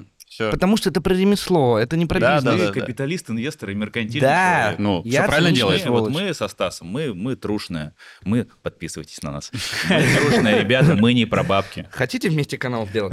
Ты должен знаешь, как- Моя А, аудитория, твоя мы- аудитория, как Мы говорится. трушные да? ребята, мы не про бабки и профессиональные Да пиздоболы еще. Если мы объединим наши каналы, то у нас будет не просто 2,5 миллиона подписчиков, как у тебя сейчас, А, два с а у нас будет восемь- 2,6 восемь. миллиона подписчиков. Из того, что я понял на данный момент, у тебя функция в бизнесе э, и в партнерских бизнесах, и со всем, что с Ютубом не связано, она такая, как э, медиа-партнер, да? Медиа плюс э, ну, некое видение, стратегия дальше, плюс-минус какая-то иногда. Короче, человек, у которого есть личный бренд, и который может усилить почти любой бизнес, комплементарный той аудитории, которая тебя смотрит, и его запустить, и стартовать. Ну, условно, да. Вот сейчас такое нарицательно даже немножко пошло стало, да? Да. Потому что вот это личный бренд, персональный бренд, вот эти все личные бренды ходят там в районе Москва-Сити, Дубай и так далее. Да, да, да, да, да, да. Это И плохой личный сказал, бренд. Курсы по личному Сказал- бренду Сказал продают. человек, который живет в Москва-Сити. Так Да. вот, надо ли предпринимателю, который не продает онлайн-курсы, не занимается инфобизнесом, консультациями, строить свой личный бренд? Я бы это называл не личным брендом, я бы назвал бы это социальным капиталом. Потому что ты можешь условно сделать а личный бренд, но который тебе вообще ничего не, не даст. Ты можешь быть широко известным долбоебом, и тебе это никакого бонуса вообще... ну, Мемчиками. да, да, и тебе этого никак, никакого бонуса тебе не даст. Условно говоря, вот к медиа отношусь как к социальному капиталу, как к такому же ресурсу, как и деньги, как компетенции, как время. То есть это просто еще один вид из видов капитала, который тебе помогает в дальнейшем, если ты не долбоеб, условно говоря, в, в умах других людей, а, то это помогает тебе находить сотрудников, находить партнеров, э, находить идеи, проще открывать двери, больше клиентов, типа туда-сюда. То есть типа, Блин, это он, просто... Он, он просто скопировал мой ответ. Ты ему Да, сценарий на что? Конечно. А ты сразу, кстати, это понимал? Ну, то есть на старте Ютуба ты понимал, что это- это социальный капитал, открывать двери сотрудников, клиентов? Не-не-не, это просто, это было, знаешь, ну такое очень органичное действие просто на ощущениях. То Ну, есть, типа, я просто понял, что это правильно, почему не знаю, и вот потом уже в какой-то момент, когда уже я заметил эффект, когда я понял, что все мои сотрудники, все бывшие подписчики, что клиенты это все подписчики, как правило. а, Совпадение? Не думаю. Да-да-да, и ты уже просто начинаешь это анализировать, и такой, а, и так, это так работает. Хотите, Пойду я- документалку Я вам ёбну. ра- расскажу теорию социального капитала, потому что это, это действительно, я- когда меня спрашивают, да, Да. типа, зачем ты там начал вести соцсети, зачем вы в ютубчик с этим пошли, я тоже отвечаю, что есть не личный бренд, я вообще, слово личный бренд, оно пошло, оно не нравится. Да. Вот это либо персональный маркетинг, я говорю, либо социальный капитал, потому что на самом деле, что есть социальный капитал, да? Это опыт изначально. Если у тебя есть офигенный опыт, люди всегда к нему тянутся. С кем мы хотим общаться, кого мы хотим нанимать, а, на кого мы смотрим в Ютубе. Это люди, у которых есть какой-то охеренный уникальный опыт. И люди всегда идут к этому опыту. Как только люди приходят к твоему опыту, это формирует какое-то количество новых связей, да, социальных. А все новые социальные связи формируют офигенные возможности не когда ты ищешь что-то. Ты привлекаешь инвестиции, ходишь там с презентацией, говоришь, ребята, дайте мне денег. Либо когда ты привлекаешь сотрудников и рассказываешь им, не ты его собеседуешь, а ты полчаса продаешь себя и объясняешь ему, почему он нужен в твою компанию прийти. А когда ты выбираешь, когда к тебе приходят возможности, и ты сам выбираешь, у кого ты возьмешь ресурс, кого ты возьмешь на работу, с кем ты будешь партнериться. А если это все сверху еще отшлифовано репутацией, если ты особо говна не делал, то это самый ценный актив. Я вообще Да, считаю, что у да. предпринимателя, на самом деле, капитализация предпринимателя, она не определяется а, выпиской из банковского счета, хотя деньги — это супер охеренный показатель и метрика результата. Самое важное у предпринимателя — социальный капитал, потому что Потому Тебя что... сейчас ударит, по-моему. Потому что социальный капитал ты манишь за время. Бабки ты можешь, блин, заработать очень быстро. Да, Вопрос твоего... как Социальный бы- капитал нельзя купить. А социальный капитал только за время, потому что мы только за время обмениваем опыт. И Да. вот я даже так иногда представляю, если бы меня там десятилетнего вот взять 10 лет назад, меня поставить на беговую дорожку самим собой, и вот там тому молодому Дэну дать кучу денег и сказать, все, беги. И вот Дэн побежит, будет разбрасываться, будет пытаться покупать экспертизу. А вот у меня сейчас все отбери, только телефон мобильный оставь. Я тихонечко пойду и буду делать звонки. И скорее всего, я дойду до финиша сильно раньше, чем тот молодой чувак с баблом, потому что я сделал несколько звонков, привлеку любое количество там, денег в компанию, например, если я буду запускать что-то новое, классных сотрудников, сделаю первое партнерство и первые продажи, скорее всего, потому что там до любой корпорации, которая нужна, и ты можешь дотянуться либо напрямую, либо там максимум через одного человека. И это нарабатываться только за время. Невозможно купить за бабло. А вот давай про бабло. Вот выручка твоих бизнесов зависит от частоты упоминания этих бизнесов в твоих роликах или нет? Ну, зависит, говорил, зависит. ты сам у себя работаешь директором по маркетингу везде. Это да. Это неплохо, не хорошо, я просто констатирую факт. Да, это я знаю, что я, я, я везде, да, везде маркетолог. Да, Не заебался? Да нет. Я посмотрю, он кайфует, ты что? Хорошо, вот ты до сих пор не веришь, что у тебя все получилось. А как, сука, не сойти с пути? Как вот продолжать делать, сомневаясь в том, что у тебя получилось? Внутренняя мотивация у меня, по сути, одна. Хочу прожить интересную жизнь.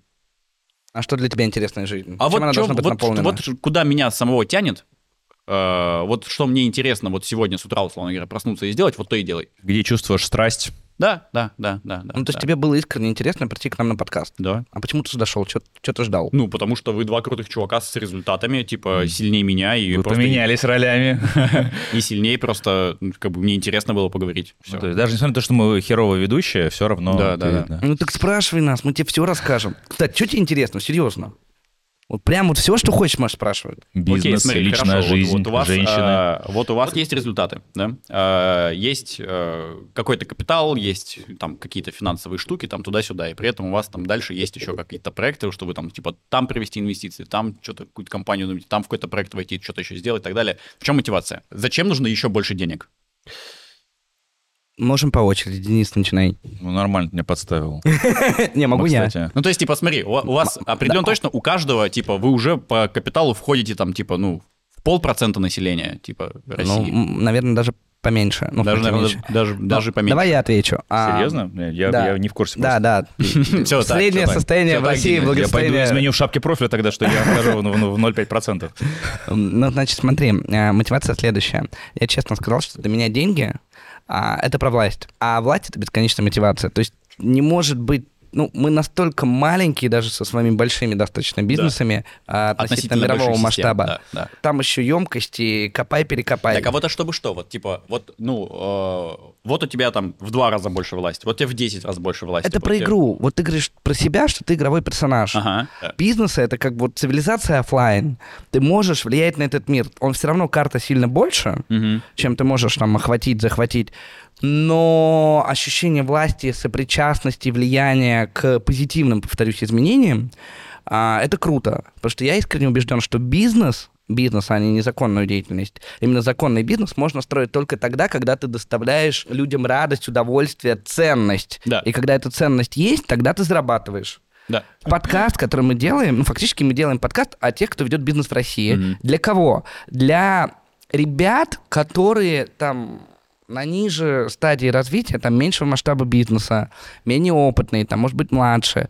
А, И мы стараемся создавать контент, делиться своим, в том числе, мировоззрением, приглашаем классных гостей к себе, чтобы люди делились своим мышлением предпринимательским. И для этого канала ведем. То есть вся эта трансляция нашего мышления предпринимательского, наших идей, нашего опыта, это то, например, чего мне не хватало. То есть, когда я начинал бизнес, я накосячил, блин, столько раз. Если бы у меня Да был все, там, ну, условно, типа, ты в любом случае должен проехаться с жопой по всем этим ямам. Ну, даже Вот если бы, нет, те- не даже если согласен. тебе все будут говорить со всех сторон, типа, ты все равно, пока ты своих Ну, шишек не пусть, нарвешь. Пусть хоть мне кто-нибудь бы говорил, я бы знал, типа, о, это вот вот так кочка. А Да. так ты приезжаешь, типа, думаешь, что за... Что за... А Смотри, для меня бизнес — это инструмент э, реализации двух вещей. Первое — это любопытство.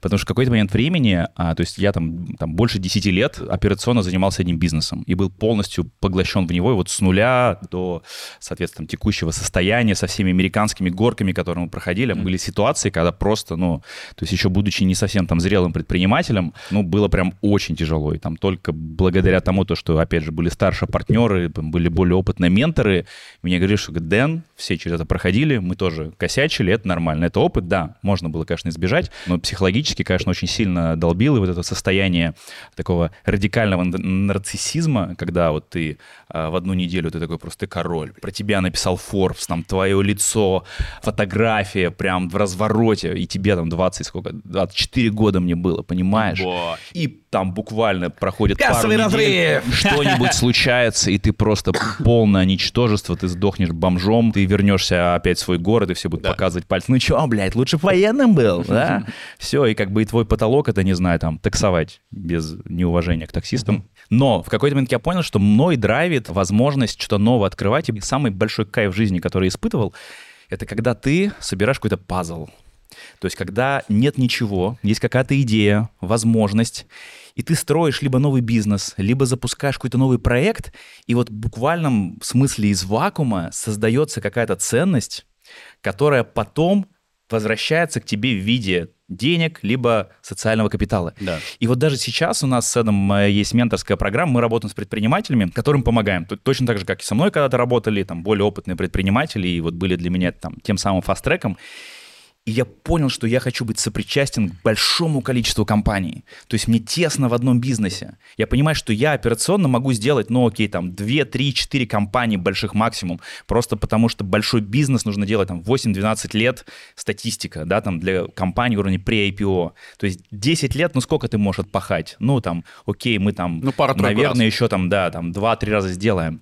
Но мне хочется и разбираться и здесь, и здесь. И тема э, и сельхоз офигенно, и, не знаю, какие там продажи на Wildberries офигенно, и какая-то история с тачками офигенно. И для меня предпринимательство — это способ изучать мир, А. Ну и Б, это, безусловно, ресурс для того, чтобы повышать качество своей жизни, потому что в какой-то момент я стал очень сильно прихотлив к этому. Мгм. То есть прошел тот период, когда ты там ты спал бе- без матраса условно, и там я пе- первую квартиру в Москве заехал, не было ни мебели, я там купил матрасы, и там две недели, пока я не, не мог доехать до Икеи. Я про, Вот. про- извини, про И первую квартиру что-то. вспомнил. А, мне- я когда снял свою первую квартиру в Москве, это была, ну, типа, хрущевка, там, типа, 28 тысяч в месяц стоила.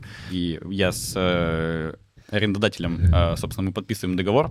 Я такой, типа, а что вообще, ну, что за квартира, что сдается? Он такой, да это, слушай, это как бы теща, вот, как бы, она вот умерла вот тут на кровати недавно, и вот, собственно, сдаем. Матрас поменяли, не переживай. Я такой, блядь. Окей, у вас есть мотивация. А, И очевидно, что мы все втроем люди очень сильно увлекающиеся, что у тебя вот, ну, есть какое-то желание, типа, что-то делать, и ты туда просто, ну, ныряешь с головой. Ты вот в изучение, ты во власть, а я там в сценарии, в то, что, типа, как, блядь, прикольно играть на струнах души у людей, там, типа, в наши какие-то штуки такие. Вопрос. А, Каким образом оттуда вылезать и просто жить, ну, типа, успевать какую-то плюс-минус нормальную жизнь. У меня это прям реально вопрос. Это прям реально проблема, с которой я воюю каждый день. Меня натурально всегда тащит в работу. Сделать выходной и просто, ну, типа, потратить время, даже не потратить, а провести время там с друзьями, там, на свидание сходить, на, сх- сходить на какое-то мероприятие и так далее, я для этого должен делать усилия над собой. Потому что меня базово всегда тащит в работу. А, а там ты, типа, если ты просто без выходных вот так вот долбишься, просто ты сгораешь. Первое. Каким образом, типа, оттаскивать себя от, любим, от любимой вот этой миски, блядь, где у тебя просто там задачи. Кота ты, блядь, знаешь, от сухого корма оттаскиваешь, а он, блядь, вот туда. Сметанка. Да, это первое. Второе, у тебя семья. А, у тебя, не знаю... Была. Была. Это, уже больше... Поговорим о разводах. А, ну, условно говоря, то есть все равно там, типа, дети, жены, прочее-прочее, типа, как вот туда еще направлять фокус внимания, и как это все балансировать, потому что у меня, типа, жесткий перекос э, в работу. Я думаю, я так подозреваю, что не у меня одного. Для понимания, сегодня суббота. Мы записываем этот подкаст в наш выходной день. И в мой тоже, А, кстати. Хорошая новость в том, что, наверное, мы уже можем все втроем позволить себе заниматься. Это еще, кстати, про мотивацию, зачем нужны деньги. Позволять себе заниматься только тем, что интересно, даже на работе. Работа с теми клиентами, с кем а хочешь. все равно же интересного сильно больше, чем тебя. Так и классно. Вот твой вопрос был, как успевать все? Никак. Все не успеть. Вопрос приоритизации. И я четко себе отвечаю на вопрос. Для меня работа и деятельность это как бы топ-1 приоритет. Сори.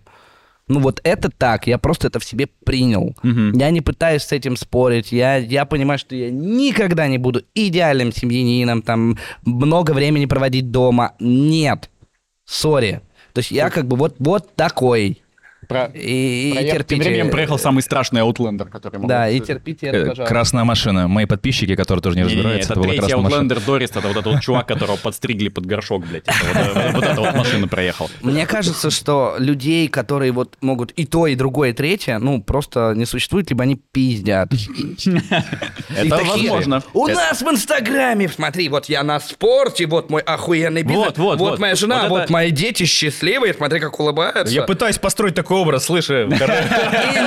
Вы чем меня отговариваете? Да. Ну, есть гармоничное развитие, оно в том, насколько тебе комфортно. Если тебе ок, что вот ты только много работаешь, и ты при этом хэппи, да будь таким. Вот в том-то и, в том-то и проблема, что, типа, хэппи 100% не получается, потому что это невозможно по А, это человеческой да. природе, да. И ты все равно, как бы, вот ты там наработал месяц такой, типа, прям ну, закрывал задачи, ты тебе было устал, прям ну отдохни. Ты же кайфош. Но, Отдохни. ты, но ты засыпаешь, типа, ночью потом, ты вот кошку обнимаешь и такой, типа, блядь, вот так и умру. У меня есть тоже теория на этот счет. Есть такой термин э, work-life balance, да? Да. Вот, который я категорически отрицаю, потому что как будто бы work-life balance подразумевает, что вот есть жизнь, а есть работа. У Не, работа- есть работа это четкие часы, когда ты работаешь, а Работа — когда это стиль жизни. Вот, и я начал задумываться в какой-то момент, типа, вот, а, а как у предпринимателя может вот этот быть work-life balance? Типа, я с утра встал, я в душе стою и думаю о вопросах на собеседование, например, если у меня там через два часа встреча с э, кандидатом на, там, на какую-то позицию. Я как бы уже работаю или я еще не работаю? Да. И второй момент, который я для себя открыл, то есть я понял, что не существует этого work-life balance, есть выборы. То есть просто каждый момент времени мы делаем какой-то выбор. И на самом деле можно выбирать даже то, что Life ты не любишь. То, что ты не любишь.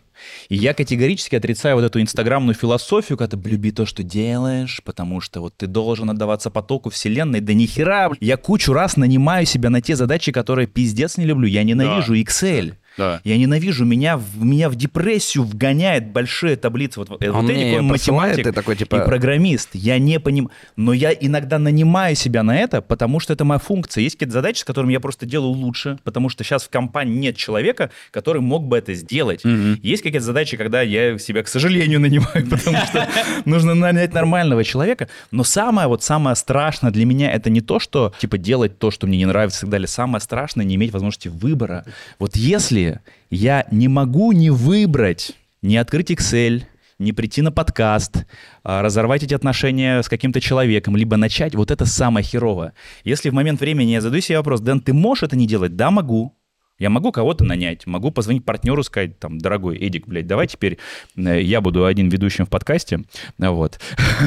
Либо ты будешь в подкасте. И вот для меня самое ужасное, если ты не можешь выбрать тоннель, все, ты вынужден делать, ты не можешь уехать из страны, ты не можешь бросить работу, ты не можешь бросить бизнес. Или ты вынужден бросить бизнес, хотя не хочешь этого делать. Вот это самое Ну да, согласен, да, тут согласен. И счастье это тоже выбор. То есть мы можем выбирать быть счастливыми. Понятно, что надо понять, что есть счастье для нас, потому что это в этом сложный вопрос. Ой, это счастье отдельный для всех сложный разное. вопрос для Да, Мы каждого. тоже да, можем да. выбирать быть счастливыми. И вот для меня самым сложным, а знаете, что было? Было э, перестать обращать внимание на мнение других людей. Потому что у меня очень долгое время была такая иллюзорная картинка, вот каким я должен быть. Я пытался предугадать, как люди должны воспринять меня и действовать Ну, это из- все, все мы так из того, делаем, чтобы да. понравиться. И вот всегда получается какая-то херня, то есть ты тратишь кучу энергии на поддержание чего-то, а на самом деле то есть такой Инстаграма. хороший, прагматичный эгоизм в меру. То есть не когда ты всех забиваешь, да, на, на, на- всех людей, а когда ты не забываешь о себе и задаешь себе вопросы, а что тебя драйвит, а зачем тебе, от чего ты получаешь удовольствие, а почему ты не можешь сказать «нет», и ты говоришь «да», хотя ты хочешь сказать «нет». И вот это самые сложные вопросы. Да. Факт. много в своих интервью говоришь, что ты так много работаешь, что тебе сложно заводить семью. Вот не кажется, что это вот оттуда? Если вот, условно говоря, не та ситуация, когда вы вместе, там, знаешь, там, типа, были вместе в школе, в универе, у вас был уже какой-то объем проведенного времени вместе, или вы друг за другом там долго наблюдали, могли там, типа, не прям плотно общаться, а просто хотя бы друг у друга были в поле и там потихонечку там друг к другу принюхивались, там, смотрели, там, друг на друга там то-сюда. Если этого изначально не создано, то в любых отношениях это нужно ну, создавать и проходить какой-то этап. И в случае, когда у тебя супер напряженный график, когда у тебя там одни сплошные рабочие задачи, встречи, переговоры, перелеты, какая-нибудь такая вот ебанина, когда создавать вот это вот совместное время? Сложно. Ну, а Э, про- проще ну, это, блядь, нет, ты, ты приходишь домой, ты устал, ты хоть, ну, там, типа, два часа, условно говоря, поговорили вечером и легли спать. Сексом позанимались еще, там, типа. Хорошее уточнение. Да, но ты на одном сексе далеко не проедешь. Сто У процентов. тебя в какой-то момент, ну, все равно что-то должно вместе связывать. И по тем парам, на которых, на которые я хотел бы ориентироваться, и на которые я в целом ориентируюсь, что я вот, я, вот- я вот хотел бы вот примерно вот такие какие-то отношения. Это либо вот как раз-таки кейс, когда люди супер давно знакомы, и э, у них там прям, ну, жизнь вместе про- прожита. Либо они уже на работе вдвоем существуют. Они где-то вот там познакомились, и вот просто вот... То есть это больше какие-то партнерские отношения получаются? Так а у тебя, слушай, у тебя в любом случае все отношения не партнерские. Конечно. Типа, ну, жена Ну, это партнер. партнерские, я имею в виду, когда вас связывает не только лично, но и какой-то другой проект совместный. Это там, там работа, бизнес, Дело, творчество. дело не в том, что там э, именно какие-то рабочие отношения, дело в том, что у вас есть контекст. Да, общие интересы. который- в чем вы варитесь. Да, у вас есть э, общ- общие ситуации, вы лучше друг друга понимаете, лучше с друг другом взаимодействуете, больше друг с другом взаимодействуете и так далее. Потому что, ну вот, допустим, вот я в условную среду, блядь, решил, что нужна жена. Да, типа, и это что? Это нужно тогда выделять время на какие-то свидания, либо на какие-то мероприятия, где ты можешь чисто теоретически с кем-то познакомиться, потому что я, допустим, в своей жизни, в своих ритуалах, я с кем-то случайным познакомиться, ну, практически не могу. У меня вот есть, типа, конкретных там пять углов, между которыми я вот так вот постоянно циркулирую, и там никаких случайных людей мимо не ходит, типа, и там ничего такого особо не происходит. Ну давай мы тебя на тусовку позовем какую-нибудь. Создадим тебе я на тусовках всегда очень, блядь, странно себя чувствую. То есть я прихожу на тусовку и такой... Приветики. Ты интересно сказал тезис. Вот мой опыт говорит о том, что любые знакомства, при том не обязательно там с девушкой, но и там какая-то дружба, которая у тебя потом Да. формируется, она, как правило, происходит вообще случайно. То есть как только ты начинаешь Да. искать, типа, я хочу себе найти друга, я хочу найти себе Оно не девушку, работает, оно- Когда херня. Да. Это настолько случайно все возникает, и зачастую ты ищешь вообще другое. То есть у тебя есть какой-то образ, типа, ну... Или вот не ищешь бы- вообще. мне бы Да, оно просто с тобой э, случается. вот ставишь какие-то вот галочки, ты находишь такого человека и понимаешь, что не то. А потом ты знакомишься с другим человеком, ты вообще изначально какие-то ярлычки на него повесил, что ой, да вообще какой-то неадекватный, Ага. какой-то там понторез, Ага. и потом происходит какая-то череда событий, и вы становитесь лучшими друзьями. Да, Вот у меня было да. прям несколько примеров таких, когда ты так изначально типа, не, я даже себя даже не могу представить рядом с этим человеком, но что-то происходит, какая-то магия, и потом вы оказываетесь просто не разлей вода. Да, да, да, ровно так и происходит. И поэтому, типа, процесс поиска жены — это очень странный процесс. Ну, То Так есть, же, типа, как поиска бизнес-партнеров, да. Да, это тоже, это невозможно сделать специально. Такое впечатление, что тебя реально парит, что у тебя нет жены. Тебя это парит? Может э, создаться впечатление, что меня это парит. У меня есть круг друзей, которые такие же холостяки, как и я, тоже там типа 30, примерно там 30-35. У всех там типа бизнесы, проекты, работы, куча всего интересного, очень интересные жизни у ребят там туда-сюда.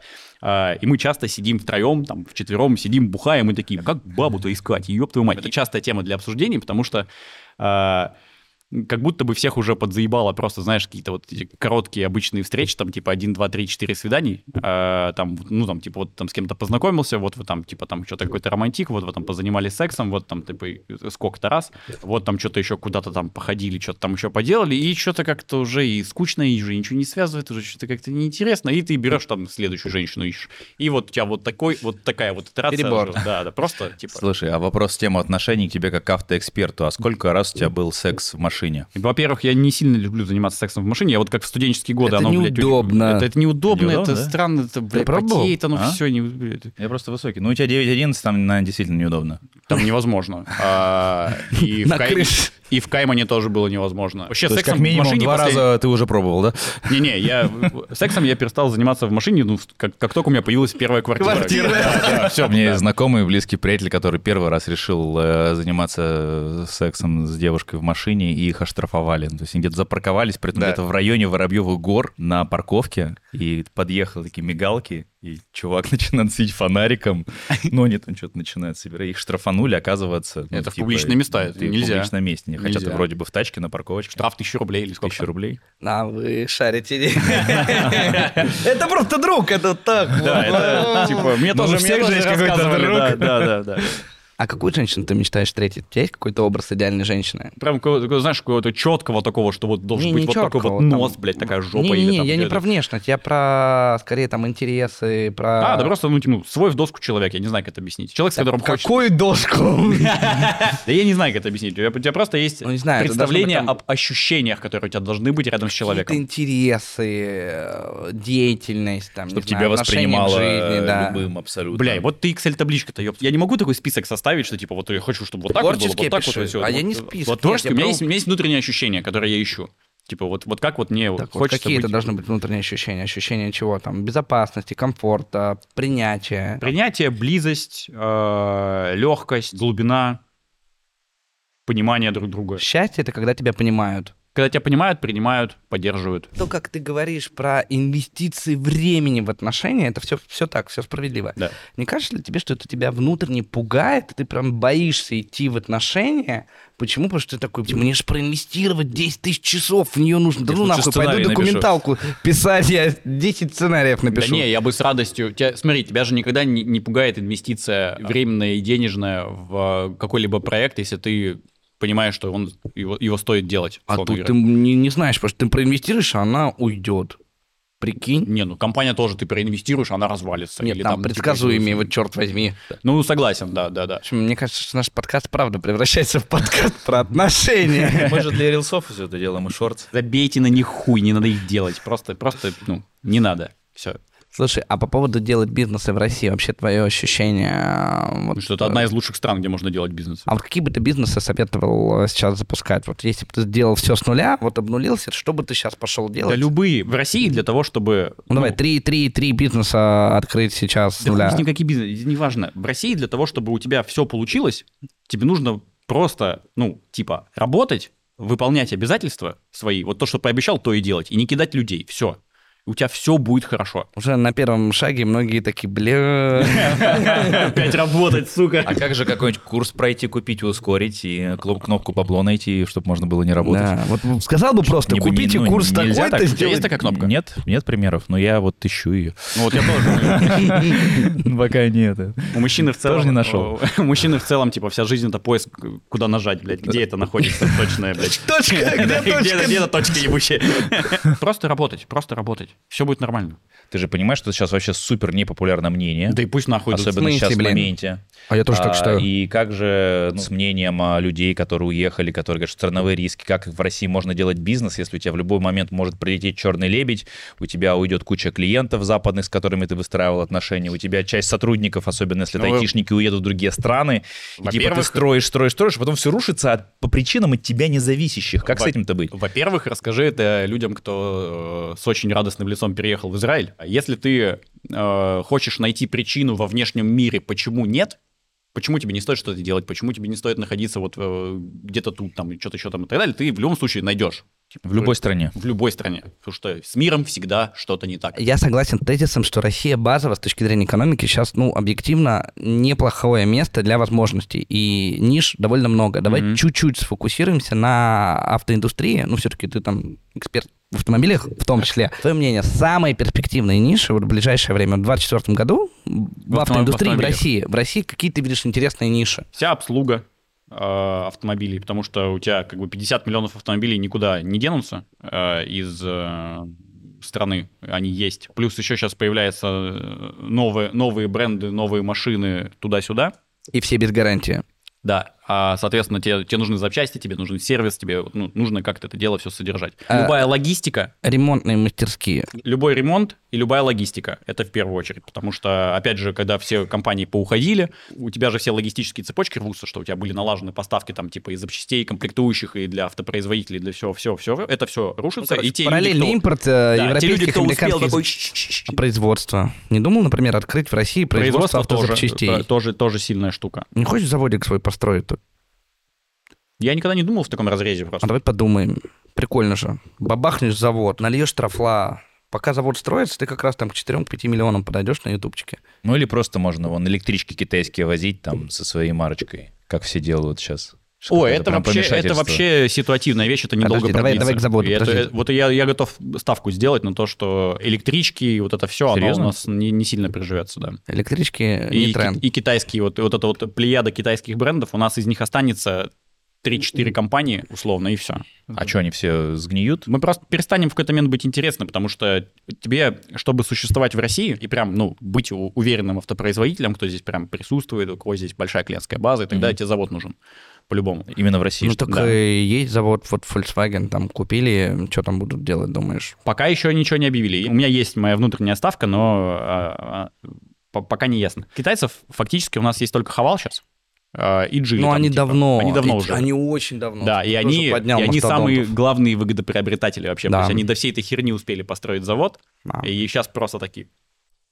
Да, да. То есть все вот эти модные дорогие машинки, которые в Яндекс Бизнес сейчас приезжают с, с китайским интерфейсом, а, они, они же в России появились, вот, можно сказать, в прошлом году. Да, да, да. да. Все Это эти они зикры. сделали? Э, Не, не, упаси боже, их сюда привезли в прошлом году в Россию. Да. И они здесь нахер никому не Почему? известны, они не локализованы. Ну, блин, я не знаю, Не, их то, раньше что не было. неизвестно, да, ну типа они крутые, но я Да, они смотрю крутые, но у них завода они здесь выглядят. нет, у тебя пошлины такие, и заградительный барьер со стороны государства такой, что ты просто легко так сюда не войдешь. Посмотри на их ценники. Да, на долгой дистанции это существовать Так а не что сможет. покупать? Нет, ну если всякие Нет, европейские как клиент ты можешь купить дорого, угодно. китайские все равно дешевле. ну. Но на длинной дистанции, я согласен со Стасом, победит тот, кто локализует тут производство. Вообще государство говорит, чуваки, стройте, сука, завод тут, Да, да. большой, купите готовый, переделайте, стройте. А, Импортозамещение. Как- В какой-то момент, ну, все равно, типа, острая фаза конфликта закончится, все равно нужно будет всем снова договариваться, все равно нужно будет как-то выстраивать бизнес. А твоя ставка, какой бренд пройдет первым обратно? Переобуется, кто быстрее всех? Вот я говорю Rolls-Royce.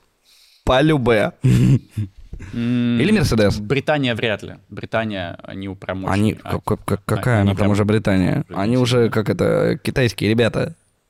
Кто, Ну, Rolls-Royce? на уровне А разве нет? Rolls-Royce, BMW. Алло.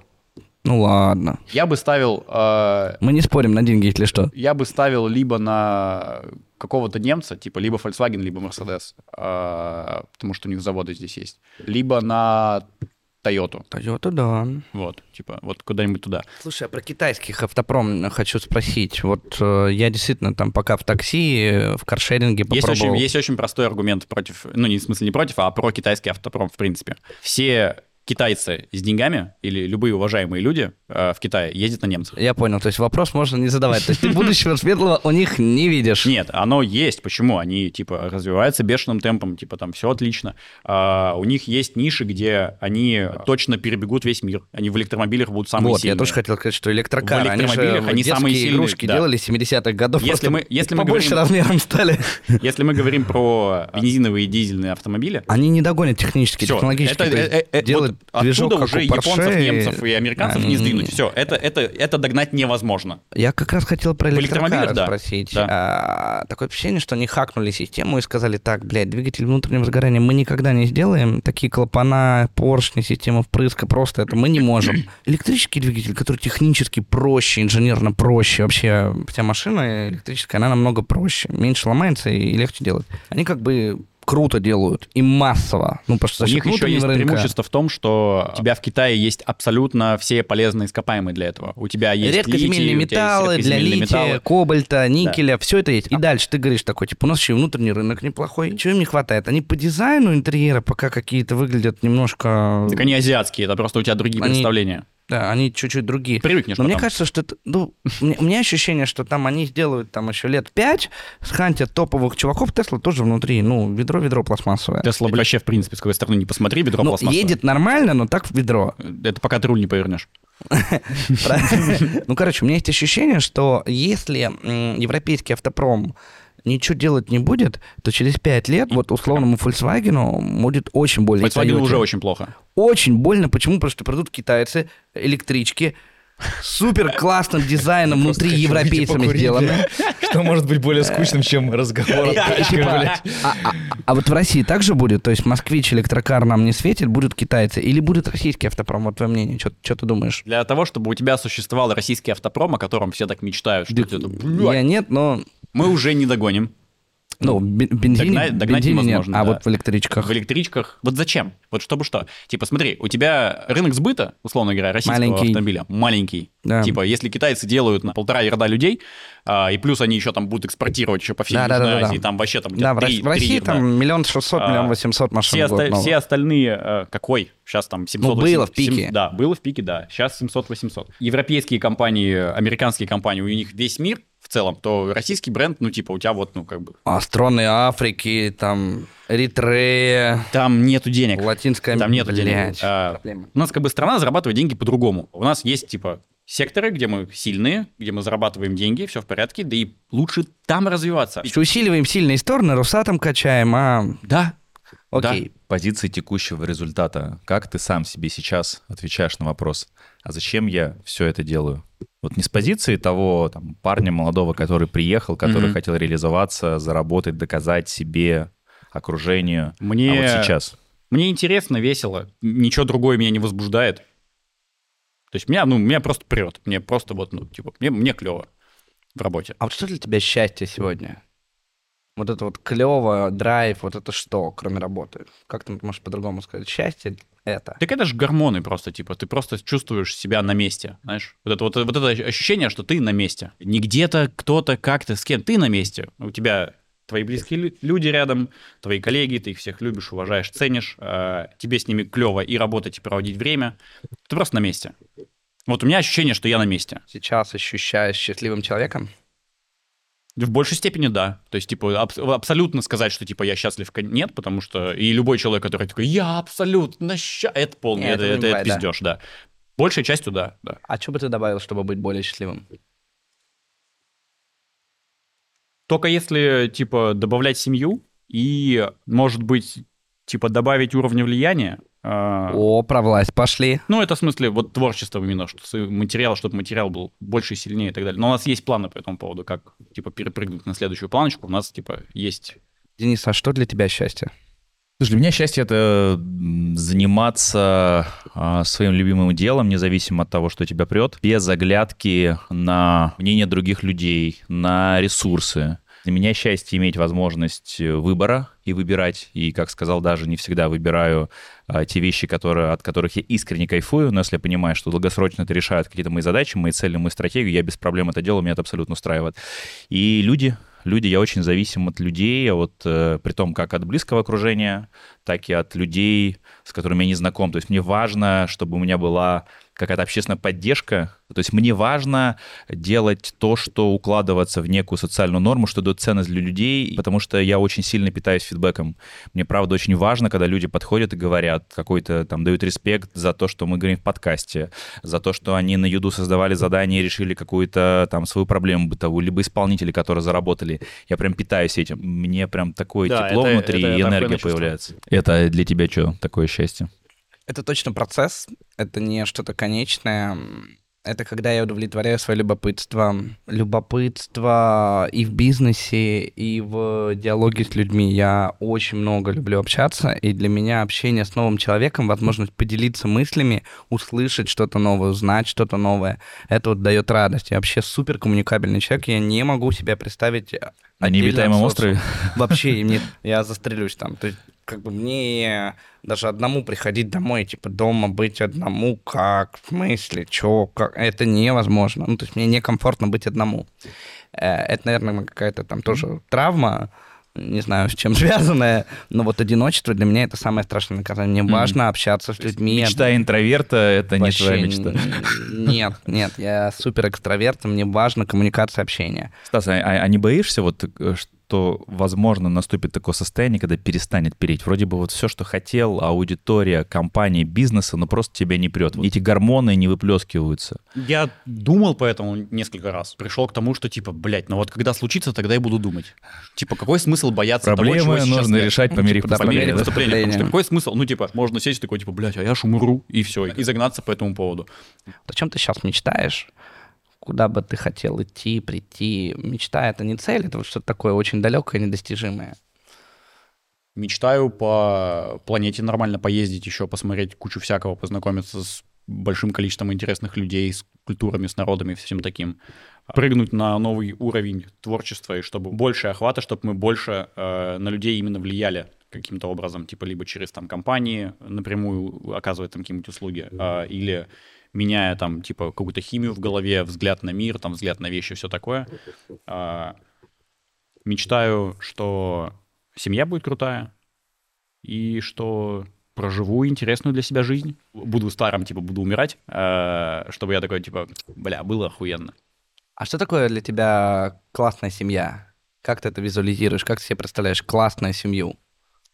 Да, что, большая, в первую очередь. Много детей. Ну, сколько-то, да. Я, я не знаю, какое количество, но точно не один. А, что, В ну, теории можешь сразу на многодетной женщине жениться и сразу в галочки Сразу, поставить. Фаст-трек! Как раз парковка еще будет бесплатная у тебя, кстати. ради этого стоит работать, да. Ради этого стоит поебаться, как говорится. Че, да, да, большая, ресурсная. Что, типа, все было. Кайф. Спасибо тебе большое. Спасибо вам, что позвали. Спасибо. Это, блядь, Садомазохизм шестое. был приятен для тебя сегодня. Мне охуенно было, отлично поболтали вообще. Супер, спасибо тебе еще раз Кайф. большое. Новый сезон открыт. Пишите в комментариях вообще, как вам? А еще пишите в комментариях, кому из основателей вы хотите, чтобы мы с Денисом пришли в гости. Кстати, напоминаю про нашу цель. Мы очень хотим 100 тысяч подписчиков до конца года на нашем канале. Поэтому ставьте лайки и подписывайтесь. Пока.